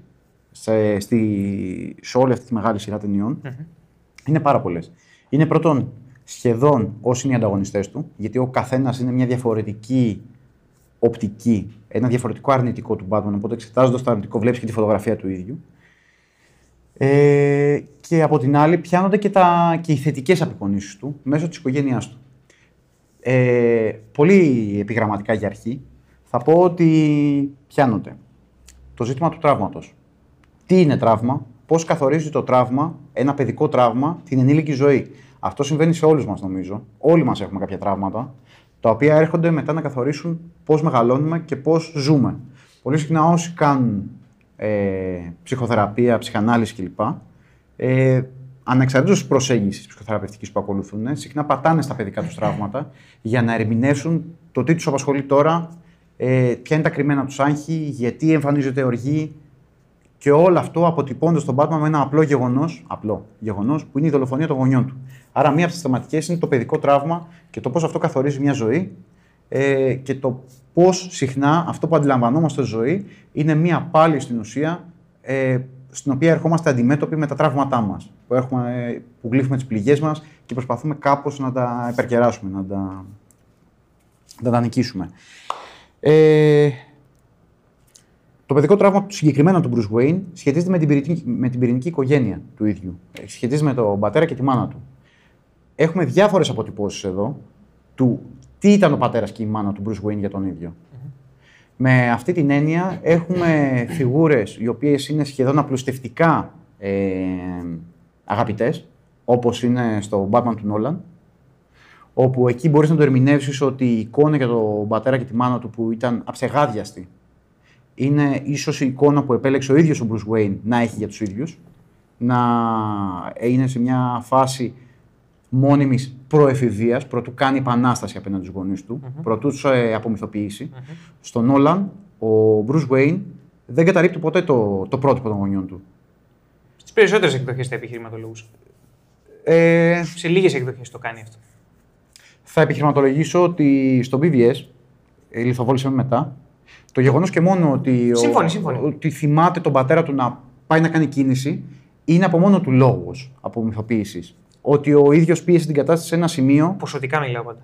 Ναι, ναι, ισχύει ποσοτικά. Αυτό λέω. Στις περισσότερες όντως ισχύει. Οπότε ένα από τα πράγματα που πιάνονται είναι και η πυρηνική οικογένεια. Συγκεκριμένα στον Batman την πιάνει με τον Bruce Wayne σαν γιο και μετά με τον Bruce Wayne σαν πατέρα από τη στιγμή που αποκτά τον Damian. Μιλώντας για πυρηνική οικογένεια. Okay. Α, το πας, okay, εντάξει. Μετά, πέρα από αυτό, ξεφεύγει από τα στενά πλαίσια της πυρηνικής οικογένειας στη μάρκη που πιάνει και σου λέει ότι η οικογένεια δεν είναι μόνο το αίμα. Και κάποιοι θα επιχειρηματολογούσαν ενδεχομένως, μεταξύ αυτών και εγώ, ότι η οικογένεια δεν ορίζεται από το αίμα βασικά. Η οικογένεια είναι επιλογή τελικά. Επειδή ακριβώς αυτό πιστεύω, πήγα να σου πω ότι προϋπάρχει το Damien ο Dick. Σαφώς. Και ο Jason και το μούλο που δεν θυμάμαι πολύ. Σαφώς. Απλά επειδή μέχρι τώρα δεν βάζω την προσωπική θέση, λέω ότι οι ταινίες Batman έχουν αποτυπώσει και τη μία εικόνα της πυρηνικής οικογένειας που λέμε, αλλά και την εικόνα της ευρύτερης οικογένειας, της οικογένειας που γίνεται οικογένεια επειδή επιλέγεις ποιοι θες να είναι δίπλα σου και να γίνεσαι συνοδοιπόροι. Ή τους απαγάγεις τα 12. Ναι. Ξεκάθαρα. Δεν καταλαβαίνω ποιο είναι το πρόβλημα αυτό. Το κάνει ο Batman. Γιατί όχι εμείς. Δεν ξέρω τι υπάρχει εκεί μέσα. Δεν έχει μικρόφωνο να ακούγεται. Έτσι. Μπαμπούρα, ναι. Τώρα, υπάρχει ένα ζήτημα στο το οποίο εγώ θα ήθελα πάρα πολύ να πιαστεί περαιτέρω. Δεν έχει πιαστεί. Θα πιαστεί όταν αποφασίσω εγώ να γράψω ταινία Batman. Okay. Που έχει να κάνει με το πώς συνδέεται όλη αυτή η παθογένεια του Bruce Wayne με την κοινωνική του θέση. Γιατί τίποτα από όλα αυτά δεν θα ήταν εφικτό. Και όχι μόνο με την έννοια των πόρων, ότι δεν θα μπορούσε να βρίσκει στολές και Batmobiles και τέτοια. Αυτά είναι δευτερεύοντα, ο υλικοτεχνικός εξοπλισμός.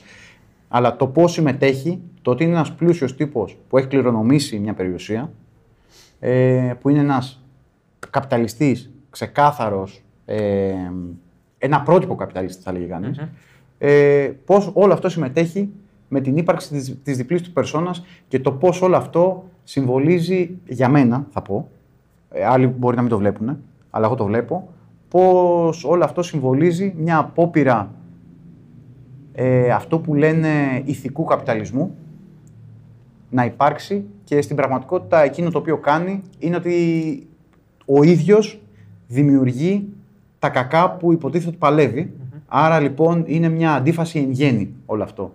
Θα ήθελα πάρα πολύ να το δω αποτυπωμένο αυτό. Νιώθω ότι μόνο και μόνο λόγω του setting, του configuration του κόσμου, αυτό υπάρχει. Αλλά ποτέ δεν εξιστορείται. Είναι ίσως το μόνο στοιχείο στο οποίο έχω παράπονο από τις ταινίες Batman ότι κανείς δεν φαίνεται διατεθειμένος να το πιάσει αυτό. Το πιάνουν πολύ αχνά. Ή το πιάνει ο Νόλαν και διαφωνείς επειδή το πιάνει με την καλή. Εννοώ το πιάνει ότι είναι υπέρ αυτού. Σωστά. Ναι. Ούτε καν καπιταλιστή, το πιάνει φεουδαρχικά ξεκάθαρη αριστοκρατία και τέτοια όλα. Θα ήθελα να το πιάσει με λίγο πιο νυφάλιο μυαλό. Ή τουλάχιστον όπως το αντιλαμβάνομαι εγώ το νυφάλιο μυαλό. Μεγάλη, θα δώσεις τελευταία είναι το θέμα. Για το νυφάλιο μυαλό. Okay. Μέσα σε όλα αυτά και την ευρύτερη οικογένεια υπάρχουν δύο στοιχεία τα οποία εγώ θα τα πω ξεχωριστά. Αν και κάποιος μπορεί να θεωρήσει ότι υπάρχουν σε όλο αυτό το πλαίσιο της διευρυμένης οικογένειας. Που είναι τα δύο εξής στοιχεία, είναι ο έρωτας και η φιλία. Έχουν πιαστεί πολύ ωραία αυτά τα δύο στοιχεία στις ταινίες Batman. Η φιλία συνήθως πιάνεται μέσω του Two-Face. Θα ήθελα να εξερευνηθεί λίγο παραπάνω ποσοτικά αυτό για να έχουμε ένα περισσότερο πλούτο. Χρειάζεται. Είμαστε λίγο φτωχοί σε σχέση με αυτό. Αλλά μου αρέσουν οι τρόποι που έχουν αποτυπωθεί οι φιλίες του Bruce Wayne. Και λίγο Tommy Elliot, αλλά ήταν λίγο λυψός. Ήταν λυψός. Αλλά... Στην ταινία Χάς, γιατί δεν μιλάμε για τα κόμιξ, ήταν, πες το, ντρίμπλα ούτως ή άλλως. Στην ταινία Χάς ήταν τελείως χρηστική η παρουσία του. Όχι, ήταν απλά του έσωσε τη ζωή. Ήταν για να βάλει τρικλοποδιά σε όσους ξέρουν το κόμικ. Ναι. Ξεκάθαρα, δηλαδή δεν είχε θέση το Μιέλη. Απ' την άλλη, τους έρωτες του Bruce Wayne και του Batman τους έχουμε χορτάσει νομίζω. Και πολύ σημαντική έρωτα. Okay. Σχεδόν ανακοίνησε επεισόδιο 1, επεισόδιο 2. Όχι ρε, αυτό είναι γουχού, επεισόδιο 1. Ναι. Από έρωτες έχουμε... Έχει καλυφθεί τεράστιο φάσμα. Από υπερκακές Υπερκαλές έχουμε, όχι. Τις κανονικές... Τα έχουμε όλα βασικά. Παιδικές φιλίες που γίνανε έρωτες, τόνα, τα άλλα, τα έχουμε όλα. Είμαστε εντάξει. Ναι, τα έχουμε όλα. Επίσης, είναι πολύ ενδιαφέρον το πόσο συχνά και με εντιμότητα θα πω έχει πιαστεί το γυναικείο ζήτημα στον Batman. Υπάρχει σειρά ταινιών. Ναι, είναι σε τεράστιο βαθμό, μαλάκα. Πιάνεται το γυναικείο ζήτημα και στην πλειοψηφία των περιπτώσεων δεν πιάνεται. Έχει κάτσει πάρα πολύ καλά το γυναικείο φίλος στον Batman, μαλάκα, η αλήθεια είναι. Έχει κάτσει. Έχει τύχει καλής μεταχείρισης το γυναικείο φύλο. Ναι. Ξεκινώντας από την Catwoman της Catwoman, η Vicky Vale, της Kim Basinger, η Andrea Beaumont, το φάντασμα, οι τρεις Batwomen, το Mystery The Batwoman, δηλαδή. Και το Harley Quinn. Και η Harley Quinn, η Talia, όχι του Bad Blood. Γενικά στον Batman υπάρχει μια τάση των γυναικών να ανεξαρτοποιούνται και να εξαρτοποιούνται συχνά χωρίς απαραίτητος να ανθρωπιούνται. Όχι, ευχαριστώ πολύ. Ευχαριστώ πολύ δηλαδή, ναι, ακριβώς. Και είμαστε αρκετά τυχεροί και μου φαίνεται αρκετά ενδιαφέρον αυτό που συμβαίνει στον Batman συγκεκριμένα. Πρόσεξε, και η Kathy Kane στον Bad Blood, με όποια διαφωνία και αν έχω για την ύπαρξή της και το γιατί υπάρχει εκεί και πιστεύω ότι υπάρχει ατζέντα. Αν ξεχάσω τον λόγο ύπαρξης, μια χαρά σκιαγραφείται. Έτσι όπως αποτυπώνεται, ναι. Αυτό. Σαν απόλυτη τιμή και όχι σε σχέση με την ταινία. Οπότε θα τολμήσω να πω ότι είναι μία από τις θεματικές που έχουν υπάρξει σταθερά μέχρι τώρα, το φεμινιστικό ζήτημα στις ταινίες Batman. Και ένα άλλο ζήτημα το οποίο πιάνεται, αλλά νομίζω ότι πιάνεται πάρα πολύ επιδερμικά, δεν το πιάνουν, σπάνια το πιάνουν στον πυρήνα του, σχεδόν ποτέ θα έλεγα, είναι το ζήτημα του μεσιανισμού. Okay. Πιάνεται μόνο εξαιτίας αυτών που υπονοείται και ποτέ δεν βγαίνει, δεν υπάρχει σε δεύτερο επίπεδο, έστω συγκαλυμμένο, αλλά να υπάρχει σε στιβαρό επίπεδο. Άγαλμα. Μεσσίας της πόλης. Πρόσεξε και πάλι με τρόπο που διαφωνείς, αλλά μαλάκα με υπόγειο κινηματογραφικό τρόπο το πιάνει. Θα πω ναι, ότι το πιάνει. Υπάρχει μεσιανισμός εκεί πέρα, σε φάση του σκάει στο τέλος και το βλέπει ο Μπέιν και χέζεται πάνω του, βλέπει το σήμα του Batman και ξαφνικά όλη η πόλη γουστάρει. Κατάλαβες, δηλαδή υπάρχει. Κοίτα, είναι ίσως ο μόνος που το πιάνει. Δεν το πιάνει με τον τρόπο που θέλω, αλλά αυτή τη στιγμή δεν συζητάω για το τι θέλω. Θέλεις, ναι. Δεν συζητάω για το τι θέλω. Πιάνεται.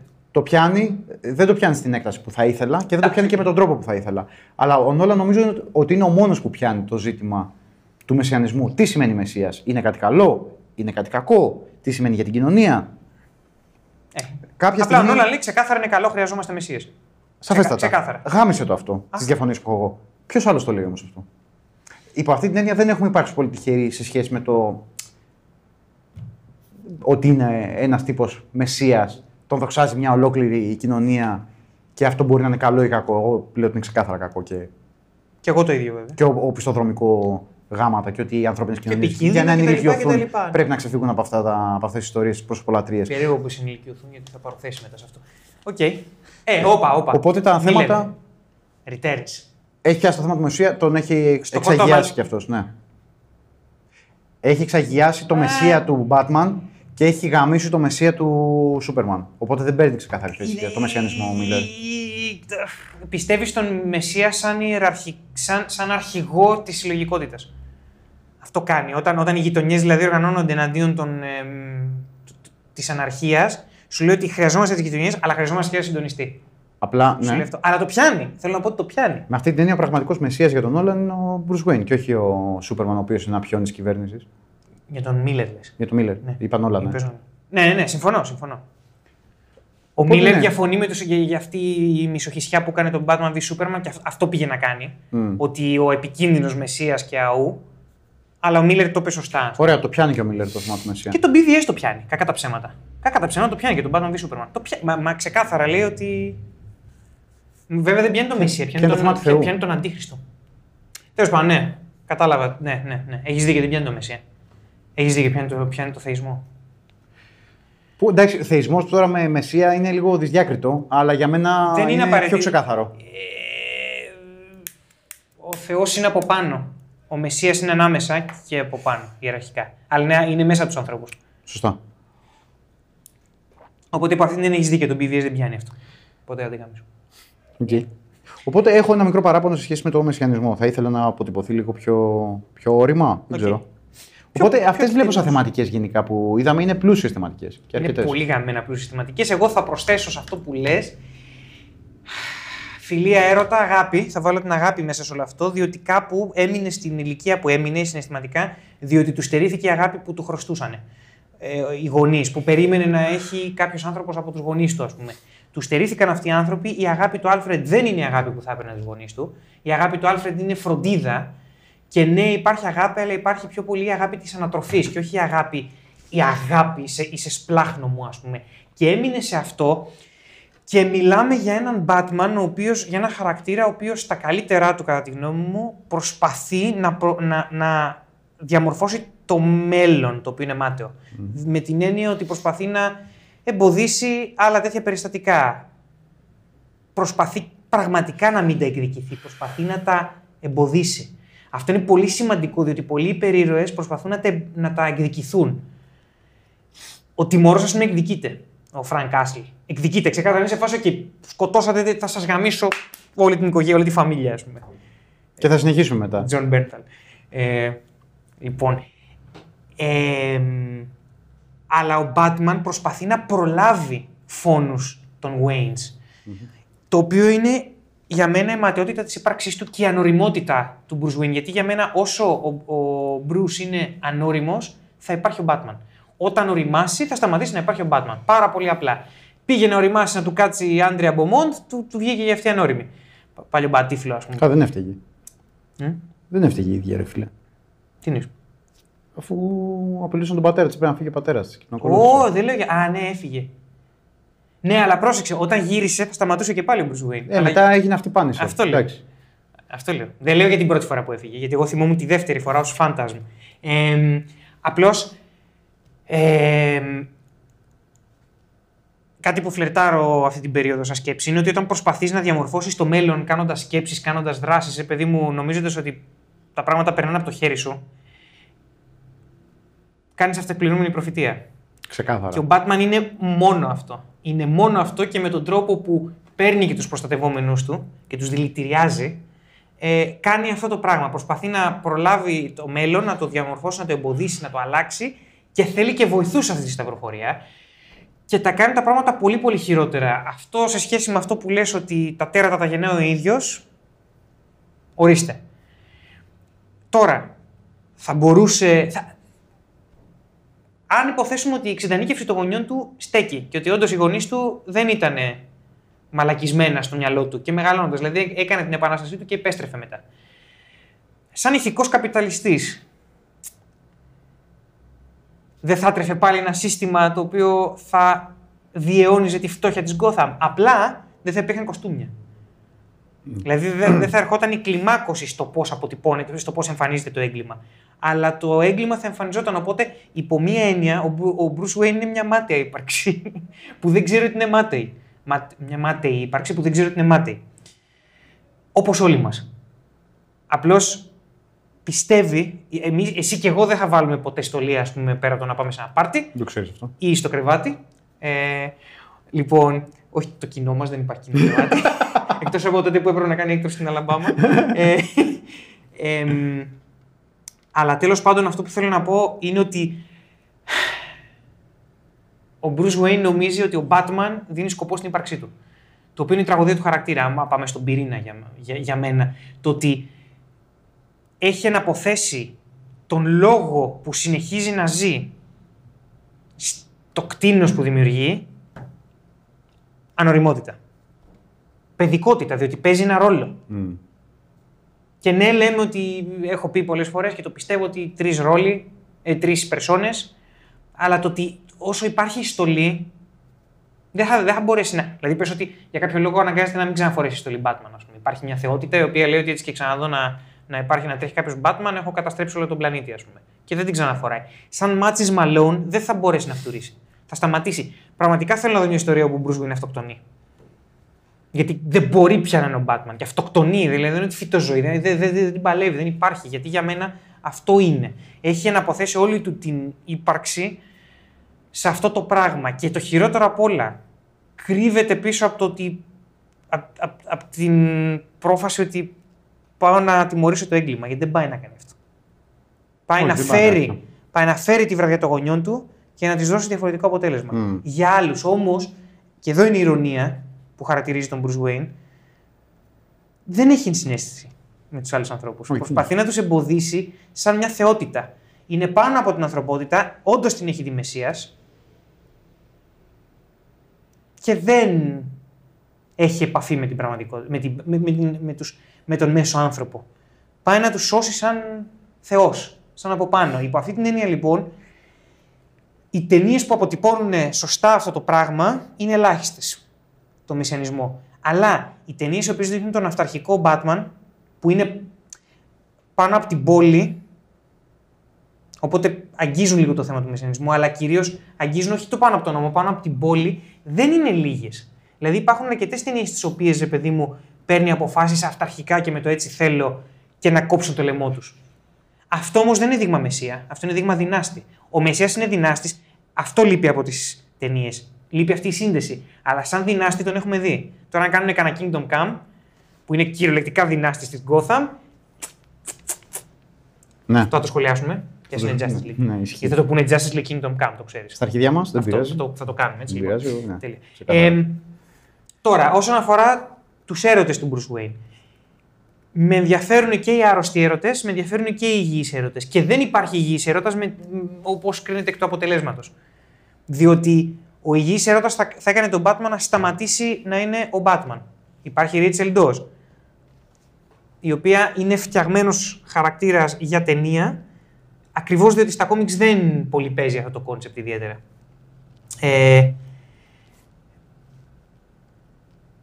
Στον υγιή έρωτα λοιπόν, εγώ περιμένω έναν Bruce Wayne να μην την παλεύει σε υγιή έρωτα. Πάρα πολύ απλά. Δεν μπορεί να υπάρξει. Δεν μπορεί να υπάρξει σχέση, δεν μπορεί να υπάρξει μια πραγματική σύνδεση, μια φυσιολογική, ό,τι και αν σημαίνει αυτό, σύνδεση με ένα άλλο άτομο. Που να πει ότι, OK, ξέρεις κάτι, υπάρχει και κάτι άλλο. Ήταν η Αντρέα Μπομόντ, τον ήπια. Ήταν κόρη μαφιόζου. Δεν θα ήταν ποτέ υγιές. Στους άρρωστους έρωτες, Catwoman. Γι' αυτό αγαπάω την Catwoman, γιατί είναι μια τύπη η οποία φέρει την παθογένεια του Batman. Σε αυτό έχουμε σταθεί πάρα πολύ τυχεροί. Με οποιαδήποτε Catwoman. Δεν έχω δει Catwoman, ρομάντζο με Catwoman και δεν την αναφέραμε πριν. West, Adam West. Και οι τρεις ταινίες έχουν ένα κοινό νήμα και είναι το ρομάντζο με την Catwoman. Και υπάρχει αυτό το θέλω δεν μπορώ. Δεν μου το επιτρέπει, σας παρακαλώ, δεν θα ήθελα. Λοιπόν, ο Bruce Wayne λοιπόν δεν μπορεί να υπάρξει. Θα ξεκινήσω λέγοντας ότι ο Bruce Wayne δεν μπορεί να υπάρξει σε μια υγιή σχέση και δεν μπορεί να υπάρξει και σε ανθυγιεινή σχέση. Δεν μπορεί να υπάρξει σχέση για τον πολύ απλό λόγο ότι θέλει να γίνονται όλα με τους δικούς του κανόνες και στον έρωτα.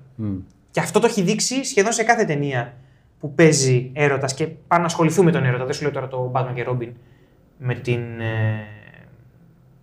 Madison, πώς λέγεται, που την έπαιζε η Elle Macpherson, ας πούμε. Και τώρα επηρεάζω να το χάσει, γιατί στο χάσει γίνεται ένα σπουδαίο πράγμα. Δηλαδή, δεν το κάνεις με τον τρόπο μου και από αυτή την έννοια μου τη βαράει λίγο που ο Νόλαν το πρόδωσε αυτό.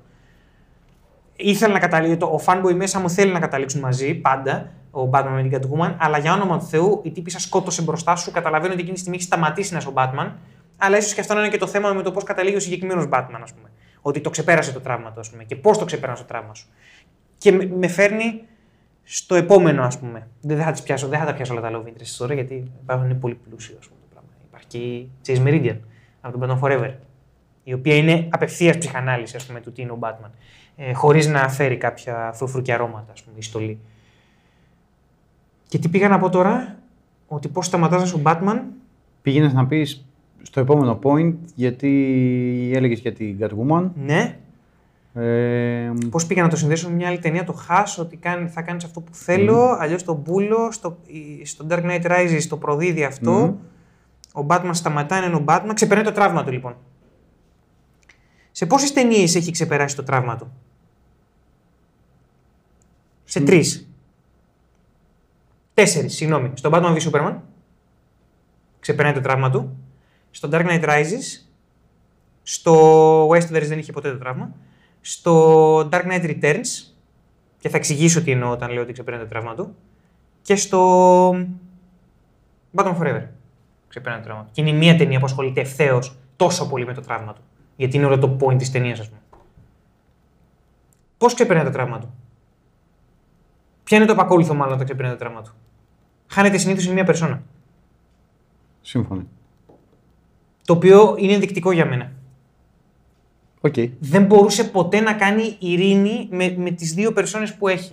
Ποτέ. Έπρεπε να υπάρχει πάντα μία. Και εκεί καταλήγει για μένα όταν ο Bruce Wayne ξεπερνάει το τραύμα του, δεν είναι ανάγκη να είναι happy end. Το ξεπερνάω δεν σημαίνει ότι, okay, όλα καλά. Θυσιάζει μία πτυχή του εαυτού του. Τι σημαίνει τώρα αυτό για τους κακούς του, ας πούμε. Όταν σταμάτησε να είναι ο Batman, ο Τζόκερ μπήκε σε κατατονία. Όταν υπήρχε μόνο ο Batman, ο Τζόκερ σταμάτησε να ζει.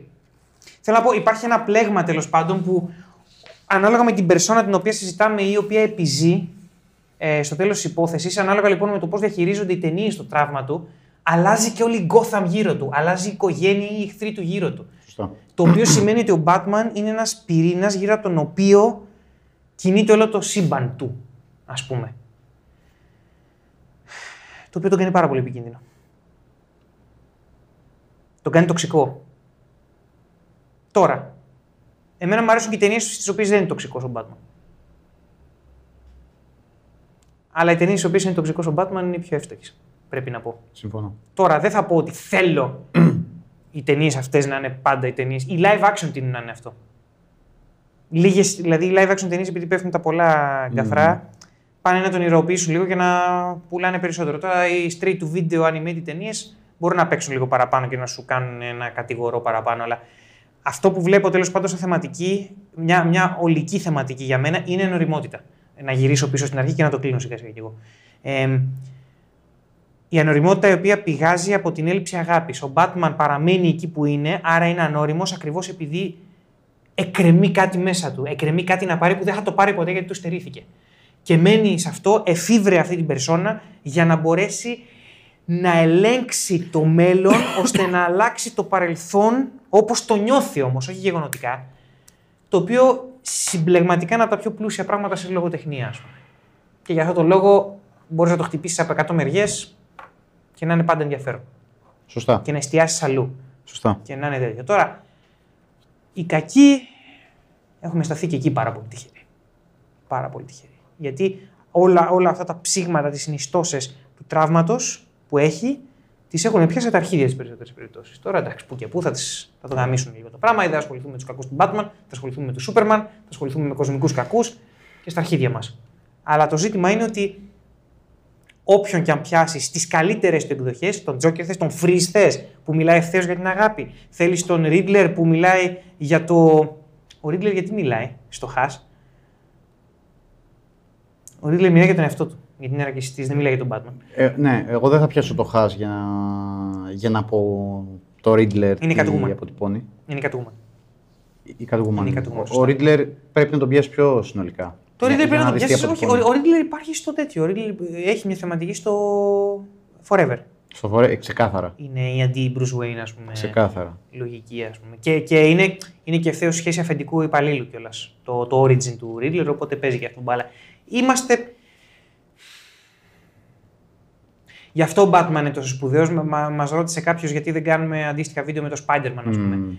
Λατρεύω τον Spider-Man, δεν μπορώ να ξεκινήσω να λέω πόσο λατρεύω τον Spider-Man, ας πούμε. Αλλά για τελείως άλλους λόγους, για λόγους πιο πολύ διασκέδασης. Ο Batman είναι ψυχαγωγία, ο Batman είναι ψυχολογία.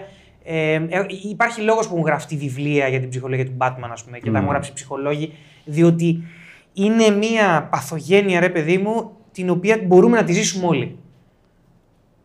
Όλοι οι υπόλοιποι περίεργοι για μένα είναι υποσύνολα αυτού που ζει ο Batman. Τον Batman μπορείς να τον πιάσεις από κάθε άποψη, να τον κάνεις Spider-Man, να τον κάνεις τιμωρό, μπορείς να τον κάνεις Superman, γιατί έχει υπάρξει ο Batgad. Μπορείς να τον κάνεις Iron Man, μπορείς να τον κάνεις πάρα πολλά πράγματα και παρόλα αυτά θα υπάρχει πάντα εκείνη η τραυματική νύχτα. Γιατί ελάχιστοι περίεργοι έχουν αυτό το πολύ. Και κλείνω μια και καλή. Αρχιετυπικό πράγμα. Ο Batman είναι αρχιέτυπο. Πολλοί άλλοι περίοδοι δεν είναι αρχέτυπα. Η DC τι είναι να κάνει αρχέτυπα. Και ο Superman αρχέτυπο είναι. Λοιπόν, οι περίοδοι, πολλοί μάλλον οι περίοδοι δεν είναι αρχέτυπα. Ο Batman είναι τόσο πρωτόγονο, αρχετυπικό, βασικό πράγμα. Φόβος, όπως έχουμε ξανασυζητήσει, ο φόβος, γι' αυτό επιλέγει τον φόβο, γιατί τον φόβο γεννιούνται τα υπόλοιπα συναισθήματα, όπως έχεις επισημάνει. Και άρα από αυτό γεννιούνται και όλες οι ιστορίες που μπορούν να υποθούν για αυτό το χαρακτήρα. Και ως τώρα 33 ταινίες έχουμε πιάσει. Πώς πάμε. Μαλάκα, είναι πολύ. Η συντηρητική της πλειοψηφία κάτι έχει να πει. Είναι πολύ πλούσιο το franchise. 34. Γι' αυτό το λόγο δεν βγαίνει με συνεσυμπόση αυτό το πράγμα και θέλει ειδική συνθήκη και τέτοια συνθήκη για να μπορούμε να μιλάμε ελεύθερα, γιατί υπάρχει τόσο πολύ τσιτσία. Υπάρχει πολύ ψωμί. Αυτό. Καλά, τα είπες. Με κάλυψες πάρα πολύ σε όλα αυτά που είπες. Συμφωνώ πολύ με την ανάλυση που κάνεις για τον Batman και την ψυχολογία του. Οπότε για τη δική μου άποψη, απλά παραπέμπω σε σένα σε πολύ μεγάλο βαθμό. Σε όλα αυτά που είπες, στο παιδικό τραύμα και πώς αυτό τον συνοδεύει σε όλη τη ζωή και την καθορίζει, η αιμονή του να ελέγξει το μέλλον από ένα στίγμα στο παρελθόν, που τελικά κάνει το παρόν του void. Κενό. Το κάνει κόλαση το παρόν του. Και είναι πολύ σημαντικό και δεν είναι τυχαίο που ο Batman είναι από τους ήρωες με τη μεγαλύτερη απήχηση, γιατί είναι από τους ήρωες που αποτυπώνουν αυτά τα αρχετυπικά που λες και εσύ, συναισθήματα που όλοι ζούμε με διαφορετικό τρόπο, όχι απαραίτητα με δολοφονίες των γονιών μας, αλλά με μικρούς θανάτους που έχουν έρθει στην παιδικότητά μας, οι οποίοι μας έχουν αφήσει αυτό το κενό αίσθημα που έρχεται να καλυφθεί με άγχη, οργιές και όλα αυτά. Έρωτες, που βέβαια όλοι αυτοί είναι άρρωστοι έρωτες, διότι προσπαθούν να καλύψουν κάτι και είναι πάρα πολύ σημαντική η σχέση που έχει ο Batman με την Catwoman, όπως πολύ σωστά επισημαίνεις. Και εδώ υπάρχει ένα κενό στην Catwoman, πρέπει να πω. Στις αποτυπώσεις Catwoman δεν έχω δει μια αποτύπωση ενός παρελθόντος Catwoman. Όχι ότι είναι απαραίτητο αυτό, δεν χρειάζεται. Ο Frank Miller σου δίδωσε ότι πιο κοντινά. Σωστά. Το οποίο είναι πολύ πειραματικό. Ναι, αλλά νομίζω ότι όσο αρχετυπικός είναι ο Batman σαν χαρακτήρας, αλλά τόσο αρχετυπικός είναι και ο έρωτας μεταξύ του Batman και της Catwoman, γιατί είναι από τους έρωτες που έρχονται να δέσουν με μορφή κάποιας περίεργης συνεξάρτησης. Δεν είμαι σίγουρος αν είναι ερωτευμένοι ο ένας με τον άλλον ή αν χρειάζονται ο ένας τον άλλον για να γλύφουν ο ένας τις πληγές του άλλου. Γιατί και οι δύο είναι δύο μασκοφόροι τύποι που πολεμάνε ο καθένας από το δικό του μετερίζει για τους δικούς τους σκοπούς, αλλά εκείνο το οποίο τους συνδέει είναι ένα τραύμα το οποίο καλύπτουν πίσω από το μανδύα των μεταμφιέσεών τους. Και νομίζω ότι αυτό είναι περισσότερο που τους συνδέει, τα τραύματά τους. Και συμβαίνει πάρα πολύ συχνά.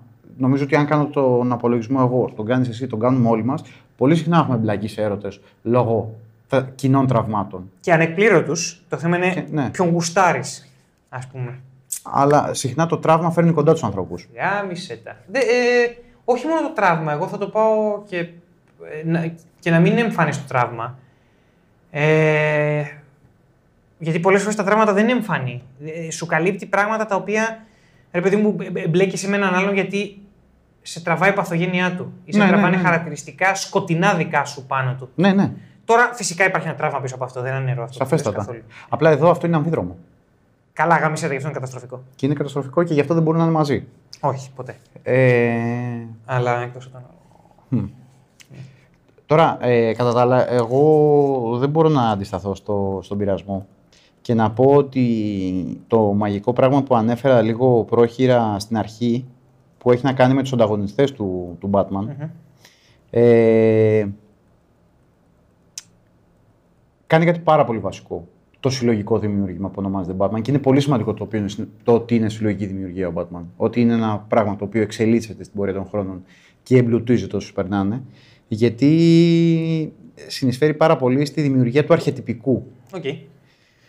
Θα πω λοιπόν ότι η δημιουργία διαφόρων ανταγωνιστών του Batman είναι πολύ σημαντικό για να σου εγγραφείς το χαρακτήρα. Θα προσπαθήσω να είμαι αρκετά συνοπτικός σε αυτό, αλλά θέλω να πιάσω κάποιους ανταγωνιστές έναν-έναν και να πω δύο κουβέντες για τον καθένα και το τι αποτυπώνει από τον ψυχισμό του Batman ο καθένας. Ξεκινάω λοιπόν και λέω το εξής. Αυτό δεν ισχύει μόνο για τους ανταγωνιστές, ισχύει για τους φίλους του Batman. Σωστά. Αλλά με μια πιο θετική χρειά, και ως πιο θετική χρειά είναι λίγο πιο αχνή. Είναι σχεδόν ταυτολογική. Είναι και πιο άρρωστο. Είναι και πιο άρρωστο, αλλά για να αποτυπωθεί χρειάζεται πολύ σημαντικούς δημιουργούς για να φανεί. Έχει γίνει ένα καιρό αυτό. Damian, ναι, σωστά. Και όχι μόνο. Και την Grayson. Και την Καγάλα. Και Jason Todd. Και την Drake, όσο και αν το μισείς. Το Μούλιο τι. Ναι. Και ο Gordon και ο Alfred. Όλοι αυτοί. Και η Μπάρμπαρα. Και η Μπάρμπαρα. Όλοι αυτοί συμβολίζουν κενά. Η μεν θετικά κενά που θέλει να καλύψει. Και η δε θετικά και αρνητικά κενά τα οποία προσπαθεί να πολεμήσει για να σωθεί από αυτά. Αλλά ακριβώς επειδή προσπαθεί να πολεμήσει και να σωθεί από αυτά, είναι ενδεικτικό το ότι τα έχει δημιουργήσει ο ίδιος. Yep. Θα πω λοιπόν το εξής. Ξεκινάω από τον Ra's al Ghul. Ο Ra's al Ghul είναι αυτό το οποίο επιθυμεί να είναι ο Batman. Μια κοσμική οντότητα η οποία διακατέχεται από μια πυρηνική αρχοντιά που είναι mastermind, ελέγχει τα πάντα. Και είναι και αθάνατος. Και είναι και αθάνατος. Θέλει να νικήσει το θάνατο. Πρώτος ο Ra's al Ghul. Πάω στον Bane. Ο Bane είναι η αρνητική όψη της δύναμης του Batman, της φυσικότητάς του, της δύναμης, της ισχύος του. Mm-hmm. Τρίτο, η Poison Ivy δεν έχει κάτι σπουδαίο να αφηγηθεί. Ναι. Γι' αυτό δεν μ' αρέσει να προσπερνάω και γι' αυτό και εμένα μου φαίνεται αδιάφορη, δεν έχει κάτι ουσιαστικό να πει. Θα μπορούσε να έχει μια θεματική, αλλά δεν αποτυπώνει μια έκφανση του Batman τόσο πολύ. Ναι. Two-Face. Ο Two-Face είναι ένας πάρα πολύ σημαντικός χαρακτήρας. Γιατί αποτυπώνει δύο πράγματα. Αποτυπώνει την τύχη. Το πώς ένα τυχαίο γεγονός του διαμόρφωσε της ζωής. Και δεύτερον, αποτυπώνει τη διτότητα του ίδιου. Και υπό αυτή την έννοια ο Μίλιο το έκανε υπέροχα αυτό. Γιατί το πρώτο στοιχείο, ο πρώτο πράγμα που έπρεπε να προσπεράσει ο Μπάτμαν για να καταλήξει στη μοναδική του ταυτότητα, να ξεπεράσει δηλαδή όπως λες το τραύμα του ή τέλος πάντων να το επεκτείνει, να το αποδεχτεί. Mm-hmm. Γιατί ένα από τα δύο κάνει. Ή το αποδέχεται ως τραύμα ή το ξεπερνάει. Mm-hmm. Η έννοια. Το πρώτο πράγμα λοιπόν που συμβαίνει στην ιστορία αυτή είναι ότι νικάει τον Two-Face. Είναι ο One-Face, ναι. Τελειώνει αυτή η ιστορία. Ναι. Σε πιο ρηχό επίπεδο ο One-Face, αλλά εξίσου σημαντικό, ο Two-Face είναι και τέτοιο. Είναι και οι δύο πλευρές αντιμετώπισης του νόμου. Ναι. Ναι. Δηλαδή δεν είναι μόνο η δυτή φύση, σωστό, το σκοτάδι και το φως, είναι το πώς παίζουμε με τον νόμο. Σωστό. Ο Batman, ο οποίος φλερτάρει συνέχεια. Σωστό. Με αυτό. Riddler είναι με τον ίδιο τρόπο που ο Bane είναι η φυσικότητα. Η σωματοδομή και η φυσική ισχύ, ο Ρίτλερ αποτυπώνει την πνευματική, την εγκεφαλική ισχύ. Γιατί ο άλλος είναι, ο Ra's al Ghul είναι mastermind με την έννοια τη στρατηγική, ο Ρίτλερ είναι mastermind με την έννοια την εγκεφαλική, ναι, την effective και την ευφυΐα. Οπότε είναι μια άλλη αρνητική όψη. Μας χωστάει το live action. Ναι. Μας χωστάει το live action, δηλαδή αν είναι detective ιστορία και έχει όντως το Ρίτλερ, στο Reeves, μας χωστάει το Ρίτλερ. Ξεκάθαρα. Μετά είναι ο Mr. Freeze, ο οποίος είναι ένα πάμπλουτο πράγμα, το οποίο είναι η συνύπαρξη με το θάνατο. Mm. Είναι η συνοδοιπορία ότι όπως ο Two-Face, όπου πηγαίνει, έχει μαζί του την ώρα σε αυτό το γλυό που είναι καταδικασμένος πάντα να τη βλέπει, αλλά να μην μπορεί καν ποτέ να την αγγίξει. Mm. Με τον ίδιο τρόπο, ο Bruce Wayne αναγκάζεται να υπάρχει η μνήμη των γονιών του είτε στα πορτρέτα είτε στο μυαλό του, να μην μπορεί ποτέ να τους αγγίξει, αλλά να ζει όλη τη ζωή σε απόσταση αναπνοής από τον τάφο, αλλά ποτέ με τα ίδια τα φυσικά όντα που αγαπάει. Συν το ότι ο Φρίζ προσπαθεί να ελέγξει το θάνατο, προσπαθεί να νικήσει το θάνατο, να ελέγξει το μέλλον, να αλλάξει το μέλλον, γιατί υπάρχει και κύβδηλη ελπίδα. Σωστά. Κύβδηλη. Όχι και κύβδηλη, αφού στο Σαμζίρο παίρνει happy end. Ναι, υπάρχει happy end. Δηλαδή, και το θέμα είναι ότι και θίγει το θέμα της αγάπης.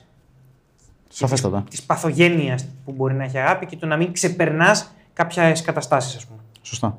Γι' αυτό είναι εύκολα από τους τρεις αγαπημένους μου και εμένα κακούς Batman. Ναι. Ο Freeze, αν γίνει σωστά. Ευκολάκι. Ο Πιγκουίνος δεν μου λέει πολλά. Είναι ένας μαφιόζος. Ο Πιγκουίνος είναι το απλό έγκλημα. Θέλουμε να βρούμε τώρα τέτοιο. Υπάρχει ο Ρούπερτ Θόρν. Απλά ο Πιγκουίνος έχει ομπρέλες και. Απλά θέλω να πω ότι μπορεί να έχει θεματική ο Πιγκουίνος. Απλά δεν βλέπω εύκολα ένα κάτωπτρο του Batman ή του Bruce Wayne Ο Ντεβίτο το έπαιξε. Το γράψανε πολύ ωραία. Δεν ήταν καθρέφτης όμως του Bruce Wayne.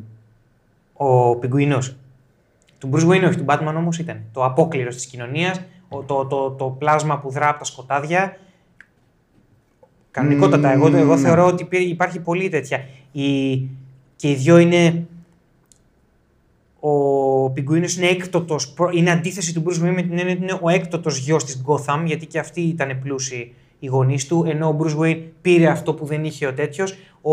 Του Bruce Wayne του στερήθηκαν οι γονείς. Του Πιγκουίνου οι γονείς τον πέταξαν. Τον είναι το διοικό αντίθετο. Τον απέρριψαν. Ναι. Υπό μία έννοια του Bruce και του Batman, ας πούμε. Είναι πολύ σημαντικός ο πιγκουίνος και το Απλά δεν βλέπω πόσο ο Batman μπορεί να δει τον εαυτό του στον πιγκουίνο. Ενώ στο Two-Face, ας πούμε, στο Bane, στο Riddler, σε όλα αυτά μπορεί να διεκφάνσει το εαυτό του. Στον πιγκουίνο δεν είμαι σίγουρος. Ακόμα και τον DeVito, που είναι ο πιο πλούσιος και πιο ζουμερός πιγκουίνος, δεν είμαι σίγουρος πώς μπορεί ο Bruce Wayne να δει εκφάνιση του εαυτού του. Μπορεί να δει το δίκο του αντίθετο, ναι. Αλλά δεν είμαι σίγουρος ότι. Μπορεί να δει μια άλλη εξέλιξη για τον εαυτό του. Μια άλλη προοπτική για τον εαυτό του. Με ένα τραβηγμένο λίγο τρόπο θα μπορούσε να δει τι μπορεί να προκαλέσει ο ίδιος στον κόσμο. Γιατί ο ίδιος από την κοινωνική θέση που είναι εκεί ψηλά, στην ουσία αυτό που παράγει είναι απόκληρος, σαν το πιγκουίνο. Αυτό είναι λίγο τραβηγμένο, δεν νομίζω ότι το λέει ακριβώς για τον Bruce Wayne η ταινία. Αλλά ο πιγκουίνος είναι από τους λόγους που εν γέννη, σαν χαρακτήρας, δεν μου λέει πάρα πολλά. Okay. Επειδή δεν χρησιμεύει στο να ζωγραφίσει τον Batman. Εντάξει, η Catwoman. Είναι η Catwoman. Δεν είναι απαραίτητα καθρέφτης. Είναι καθρέφτης με την έννοια του έρωτα, το πώς μοιράζεται τραύμα και πώς ερωτεύεται. Είναι επίσης και το τέτοιο. Είναι και το γυναικείο ανάλογο. Είναι το απαγορευμένο, το γυναικείο ανάλογο, καλά λες. Είναι το ότι αυτή σε αντίθεση με τον Two-Face έχει διπλή ταυτότητα, επειδή επιλέγει και αυτή να έχει διπλή ταυτότητα. Δηλαδή έχει πολλά κοινά με τον Bruce Wayne με την έννοια ότι και αυτή ζει διπλή ζωή, αλλά αυτή το κάνει επειδή ψάχνει τη συγκίνηση. Mm. Υπό αυτή την έννοια είναι και αυτή αντίθετο. Ο Bruce Wayne εξιτάρεται με ένα άλλο άτομο που βάζει στολή. Αυτή εξιτάρεται με ένα άτομο που βάζει στολή. Δηλαδή είναι αυτό το γιατί έχουμε και δύο διπλές ζωές, ας πούμε. Και προσπαθεί ο ένας να αποκωδικοποιήσει τον άλλον. Μόνο που η Catwoman το έχει κάνει εδώ και πάρα πολύ καιρό. Ο Batman της γυναίκας σε καρδιά είναι μια άβυσσος. Και για το τέλος, ο Joker, ο οποίος Joker στην πραγματικότητα συνοψίζει όλα τα χαρακτηριστικά που έχουν οι άλλοι. Ναι. Και στην πραγματικότητα είναι ο αντι-Batman. Mm-hmm. Και αυτός είναι ειδικό αντίθετο του Batman. Σαφέστατα. Αλλά ταυτόχρονα είναι και ο Batman. Ναι. Είναι ο Batman με άλλη στολή. Είναι ο Batman να πατήσει μπανανόφλουδα. Οπότε με αυτή την έννοια ο Τζόκερ είναι ο αγαπημένος μου βίλεν, ας πούμε. Διότι στην πραγματικότητα είναι η άλλη ως του νομίσματος αν γυρίσει στον Batman. Οπότε. Ξέρεις, έχεις ένα ψηφιδωτό ανταγωνιστών που αν τους πάρεις όλους μαζί. Φτιάχνεις τον Batman. Ωραίο, κάπου θα γίνει φωτός από αυτό, δεν μπορεί. Ναι, ωραίο θα ήταν. Αν κάποιος το έχει φωτοσοπάρει, θα ήταν καλή φάση. Ένα βιτρό, ίσως. Να το βάζω αρχή. Ωραίο θα ήταν. Δεν το βάζω κι εγώ. Και εγώ πρώτος. Εντάξει, εγώ θα το βάζω δεύτερος. Πάει. Οπότε οι θεματικές Batman είναι πλούσιες. Τώρα ναι, αυτό θέλει, δηλαδή αν θέλουμε να τις πιάσουμε μία-μία, θέλει δεύτερο κύκλο. Ναι, να μην πιάσουμε προϊόντα. Δεν με χαλάει να το κάνουμε. Ούτε εμένα. Απλά θέλει έρευνα, όπως έχουμε πει. Καλά, σαφέστατα. Οκ, οπότε έτσι με λίγο. Το κλείνουμε. Βασικά, κοιτάξτε, το έχουμε έτσι. Εντάξει, περιληπτικό είναι το επεισόδιο σήμερα. Να βάλουμε μια έξτρα κουβέντα. Βάλε μια έξτρα κουβέντα, γάμο το φελέκι σου. Αλλά οδήγησε την εσύ. Πρέπει να μιλήσουμε για να κάνουμε μια κοσμική στήλη. Κουτσομπολιό, Batman. Κουτσομπολιό, θέλω να συζητήσουμε λιγάκι για τα υγρά όνειρα που έχουμε για. Οκ. Οδήγα, δεν ξέρω που θα οδηγήσει αυτή η κουβέντα. Εντάξει. Σε εγκυμοσύνες και εκτρώσεις πάλι. Κοίτα, θα ξεκινήσω από τα τελείως προφανή και από τους ανθρώπους με τους οποίους θα έκανα σεξ χθες. Πάμε. Μισελ Φάιφερ. Σίγουρα. Δεν είναι η πρώτη μου επιλογή. Τομ Χάρντι. Ναι. Ξεκάθαρα. Ως Μπέιν όμως, ντυμένο. Ναι, φαντάζομαι, όχι τον Τομ Χάρντι. Για γκορίλα φάκινγκ. Ναι, ξεκάθαρα. Σίμιαν. Δεν συμβιβάζουμε τίποτα λιγότερο από γκορίλα φάκινγκ. Για να μιλάμε αυτή τη φωνή που συνδυάζει πόνο και μια υποψία οργή. Ναι, οργή και αλαζονία φουλ. Ναι. Και Chase Meridian. Είναι τσόντα η Chase Meridian, αυτό είναι αλήθεια. Για όνομα του Θεού. Ναι, η Chase Meridian έχει και αυτό το αθώο σε αντίθεση με τη Michelle Pfeiffer. Ναι, και θέλω να χρησιμοποιήσουμε και την κούκλα που της.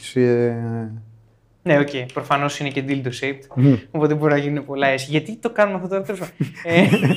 Κοίτα, εγώ έχω πει, δεν θα διαφωνούσα καθόλου με τον Χάρντι. Ο Liam Neeson, σαν Ra's al Ghul, έχει κάτι το εκλεπτισμένο το οποίο μιλάει στην πιο υψηλής κοινωνίας πλευρά μου, ας πούμε, που είναι πλούσια. Εντάξει, δεν είναι στο χέρι σου, θα σε βάλουν 4 League of Shadow κάτω. Α, έτσι πάει. Ναι, προφανώς.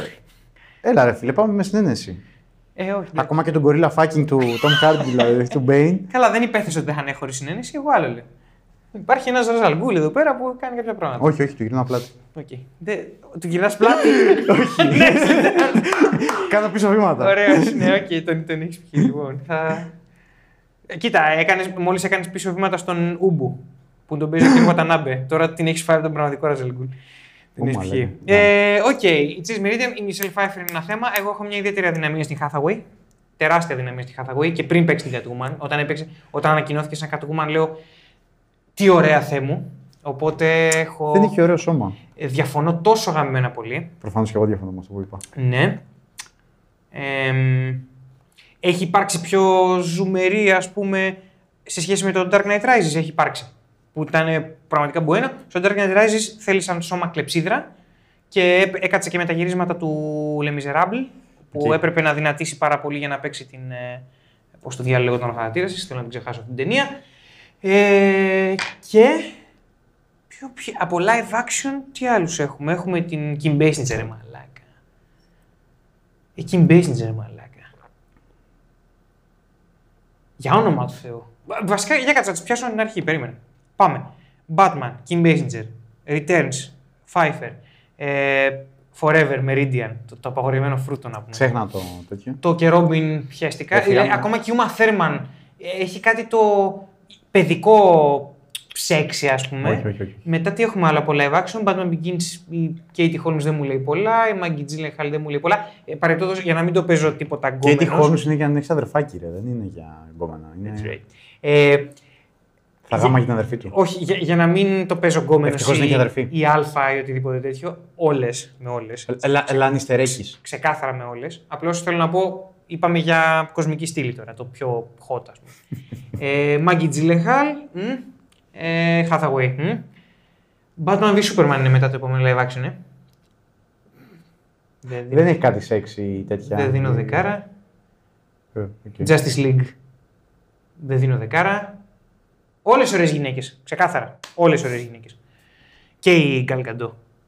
Και η Amy Adams. Απλά σαν χαλάει την Gal Gadot. Σαν Lois τη γαμίσανε, ρε μαλάκα, τη γαμίσανε. Έχει υπάρξει πολύ σεξι. Δηλαδή στο Arrival, που είναι επιστημόνισσα και ψάχνει να βρει την τέτοια. Αλήθεια τώρα, σου φαίνεται σεξι. Μου βγάζει κάτι intellectual σεξι, όχι σεξι. Μου φαίνεται ότι μπορείς να είσαι παντρεμένος και να περνάτε καλά, να πηγαίνετε διακοπές και να τρώτε, ας πούμε, κατσικάκι δίπλα στην παραλία. Κάτσε, πού είναι το κακό σου αυτό. Όχι, δεν είναι καθόλου κακό. Αλλά δεν είναι αυτό που λες ότι θέλω τώρα, φύγαμε, πάμε. Ναι, όχι. Αυτό είναι αυστηρά. Το σπίτι μου είναι ένα τετάρτο οδήγηση, αλλά το ξενοδοχείο είναι 5 πάμε στο ξενοδοχείο. Είναι αυστηρά αυτό. Όχι αυστηρά, δεν το συζητάω αυστηρά, αλλά λέω ότι τώρα συγκρίνουμε Chase Meridian. Δεν είναι αυτό, όχι, δεν είναι αυτό. Άμα θέτουμε τέτοιους όρους στην κουβέντα, όχι, δεν είναι αυτό.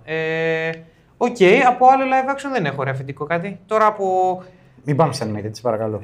Animated, τι να σου πω τώρα. Ιταλία, θυμάσαι το Φερμουάρ. Harley Quinn. Harley Quinn, το άρρωστο. Είναι υγρό όνειρο, αλλά με φόβο. Παίζει να έκανα σεξ και να φοβούμουν. Να έκανε σεξ με τέτοιο, με αέριο σκέρκρο. Nice. Και να είχα φάει και Viagra όμως, γιατί εντάξει με τόσο φόβο. Και να έχεις φάει και αέριο γέλιο. Έχουμε να το κάνεις κάτι. Να, κάπως έτσι. Αυτό είναι το office του παγούρα. Λοιπόν, αυτό ήταν το έξτρα. Προφανώς θέλεις να προκαλέσεις λίγο τώρα και να πάμε στους άντρες, ας πούμε, που θα. Δεν προκαλώ καθόλου. Κοίτα, υπάρχει τον Batman v Superman, ο Henry Cavill. Το έχω πει. Αγαλά είναι υγρό όνειρος. Αλφαλίκη και ο Μωμόα, μιας και έχουμε πιάσει το Justice League. Okay. Όχι, άμα είναι να γίνω γκέι, θα γίνω για αυτούς τους τρεις. Για Tom Hardy, Jason Momoa και. Και Henry Cavill. Όχι, για Cillian Murphy. Δεν ξέρω αν θα ήταν γκέι σεξ με τον Cillian Murphy. Τι θα ήταν. Θέλω να πω, έχει παίξει τουλάχιστον 3 τρανς ρόλους. Δεν έχει να λέει, αγόρι μου. Εδώ δεν έχει παίξει όμως. Τρανς. Όντως, δεν έχει παίξει τρανς. Έχει κάτι το θρυλιπρεπές στο πρόσωπό του που με μπερδεύει. Δεν ξέρω. Είναι πολύ παράξενη η φυσιογνωμία, αλλά είναι με όμορφο τρόπο παράξενη. Καλά, είναι πανέμορφος, αλλά πιο πολύ είναι αλαβάστρινος όμορφος, δηλαδή είναι λίγο κούρος. Καταλαβες. Οπότε δεν ξέρω αν θα ήταν ακριβώς γκέι σεξ. Τεχνικά θα ήταν γκέι σεξ. Θα μπαινε πούτσα σε καντρικό κόλλο, αλλά. Ξέρεις, δεν ξέρω, δεν είμαι σίγουρος. Δεν είμαι σίγουρος. Θα έλεγα όχι σε αυτή τη σειρά ταινιών. Θα έλεγα όχι. Okay. Αυτό. Εσύ να σου βγάζει κάτι προφανώς για να Κιλιάν Μέρφυ. Σε αυτή τη σειρά ταινιών. Ναι, θα έκανα ένα λίγο άρρωστος σεξ μαζί. Εγώ, ας πούμε, Καλ Ντρόγκο δεν θα γούσταρα, Aquaman γούσταρα. Να το θέσω έτσι, καταλαβαίνεις. Μιλάμε για Μωμό σε Aquaman. Ο Henry Cavill στο Dying of the Light, πώς λέγεται η μαλακία, όχι Dying of the Light, The Cold Light of Day που παίζει με τον Bruce Willis, δεν με νοιάζει. Ξέρεις τι γίνεται, ο Jason Momoa ως Khal Drogo στο σεξ θα είχε το βίο σεξ με τη λάθος έννοια όμως, σε αντίθεση με τον Tom Hardy σαν Bane. Προφανώς έχεις δει την πρώτη σεζόν του Game of Thrones. Ναι. Δηλαδή και οι δύο θα είχαν... Ναι μωρέ, καταλαβαίνω. Θα ήταν γκορίλα φάκινγκ, αλλά το ένα θα ήταν κατσακισκά. Ναι, ναι, ενώ το άλλο δεν χρειάζεται να σου το πει αυτό. Όχι, Are you coming, man? Are you ready for me? I'm coming. Ah, yes, yes. Yes, take it in the face. Αυτό τώρα το κάνουμε βίντεο, έτσι, δεν έχουμε μοντάζ εκεί. Τέλεια. Ωραία. Δεν τρέπομαι καν, πιο πολύ τρέπομαι τις μαλακίες που λέμε τα τελευταία 10 δευτερόλεπτα παρά με το... Εγώ δεν έχω κάτι άλλο να πω. Α, έτσι κλείνουμε. Αυτό είναι το βίντεο μας. Δηλαδή είπαμε για πλούσιες θεματικές κτλ. Και κλείνουμε με αυτό. Έλα μόνο, λίγο ανάλαφρα. Μάλιστα. Θέλω να συμπληρώσω ένα κομμάτι casting στο ελληνικό τέτοιο, στην ελληνική διανομή. Πρέπει να θυμηθώ να το βάλω τέτοιο, το ξέχασα πριν. Leslie Tompkins, μιας και έχει βγει η ταινία πλέον και ίσως ξέρετε γιατί μιλάω. Αλεξάνδρας Ακελαροπούλου. Α, οκ. Leslie Tompkins, όχι τίποτα άλλο. Έχει κάτι από Leslie Tompkins, η αλήκη που παίζει η Αλεξάνδρα. Απλά είναι animated μάλλον αυτό. Τι? Animated δεν είναι. Εντάξει, δεν είναι. Τι εννοείς. Θα μπορούσε να παίξει Leslie Tompkins. Ναι, οκ. Όπου θα παίρνει Sigourney Weaver. Κοίτα, της πάει. Θα της πήγαινε πάρα πολύ. Της πάει. Και όχι τίποτα άλλο. Η αλήκη είναι λίγο υποσυνείδητα, δηλαδή, χωρίς να έχω την παραμικρή συνειδητή αναφορά. Είναι λίγο Leslie Tompkins. Ναι. Μου πάει. Οπότε αυτό. Θα το συμπληρώσω, να βάλω και τη φωτογραφία για όσους δεν έχετε την ταινία. Δείτε την ταινία. Η Βάρδια είναι στο κανάλι μας. Μια ταινία του Γιάννη Τζουβελίκη. Ξεδιάντροπο plugging. Καλά, γιατί. Plug, όχι plugging. Plug. Ξεδιάντροπο plugging. Bad plug, ακριβώς. Λοιπόν. Τώρα, τι μέλη γενέστε. Βλέπουμε, υπάρχουν αστερίσκοι, δεν ξέρουμε τι θα γίνει, τι φορμά θα ακολουθήσουμε, άμα θα επιστρέψουμε με σειρές, γιατί είναι μεγάλος όγκος και από θέμα χρόνου και διάθεσης δεν ξέρουμε τι θα υπάρξει και πώς. Θεωρώ ξεφτύλα να κάνουμε ένα επεισόδιο για την Gotham, ένα επεισόδιο για τον Batman του 66 κτλ. Απ' την άλλη, επεισόδιο μου φαίνεται... Όχι, αν κάνουμε κάτι, λογικά θα το κάνουμε...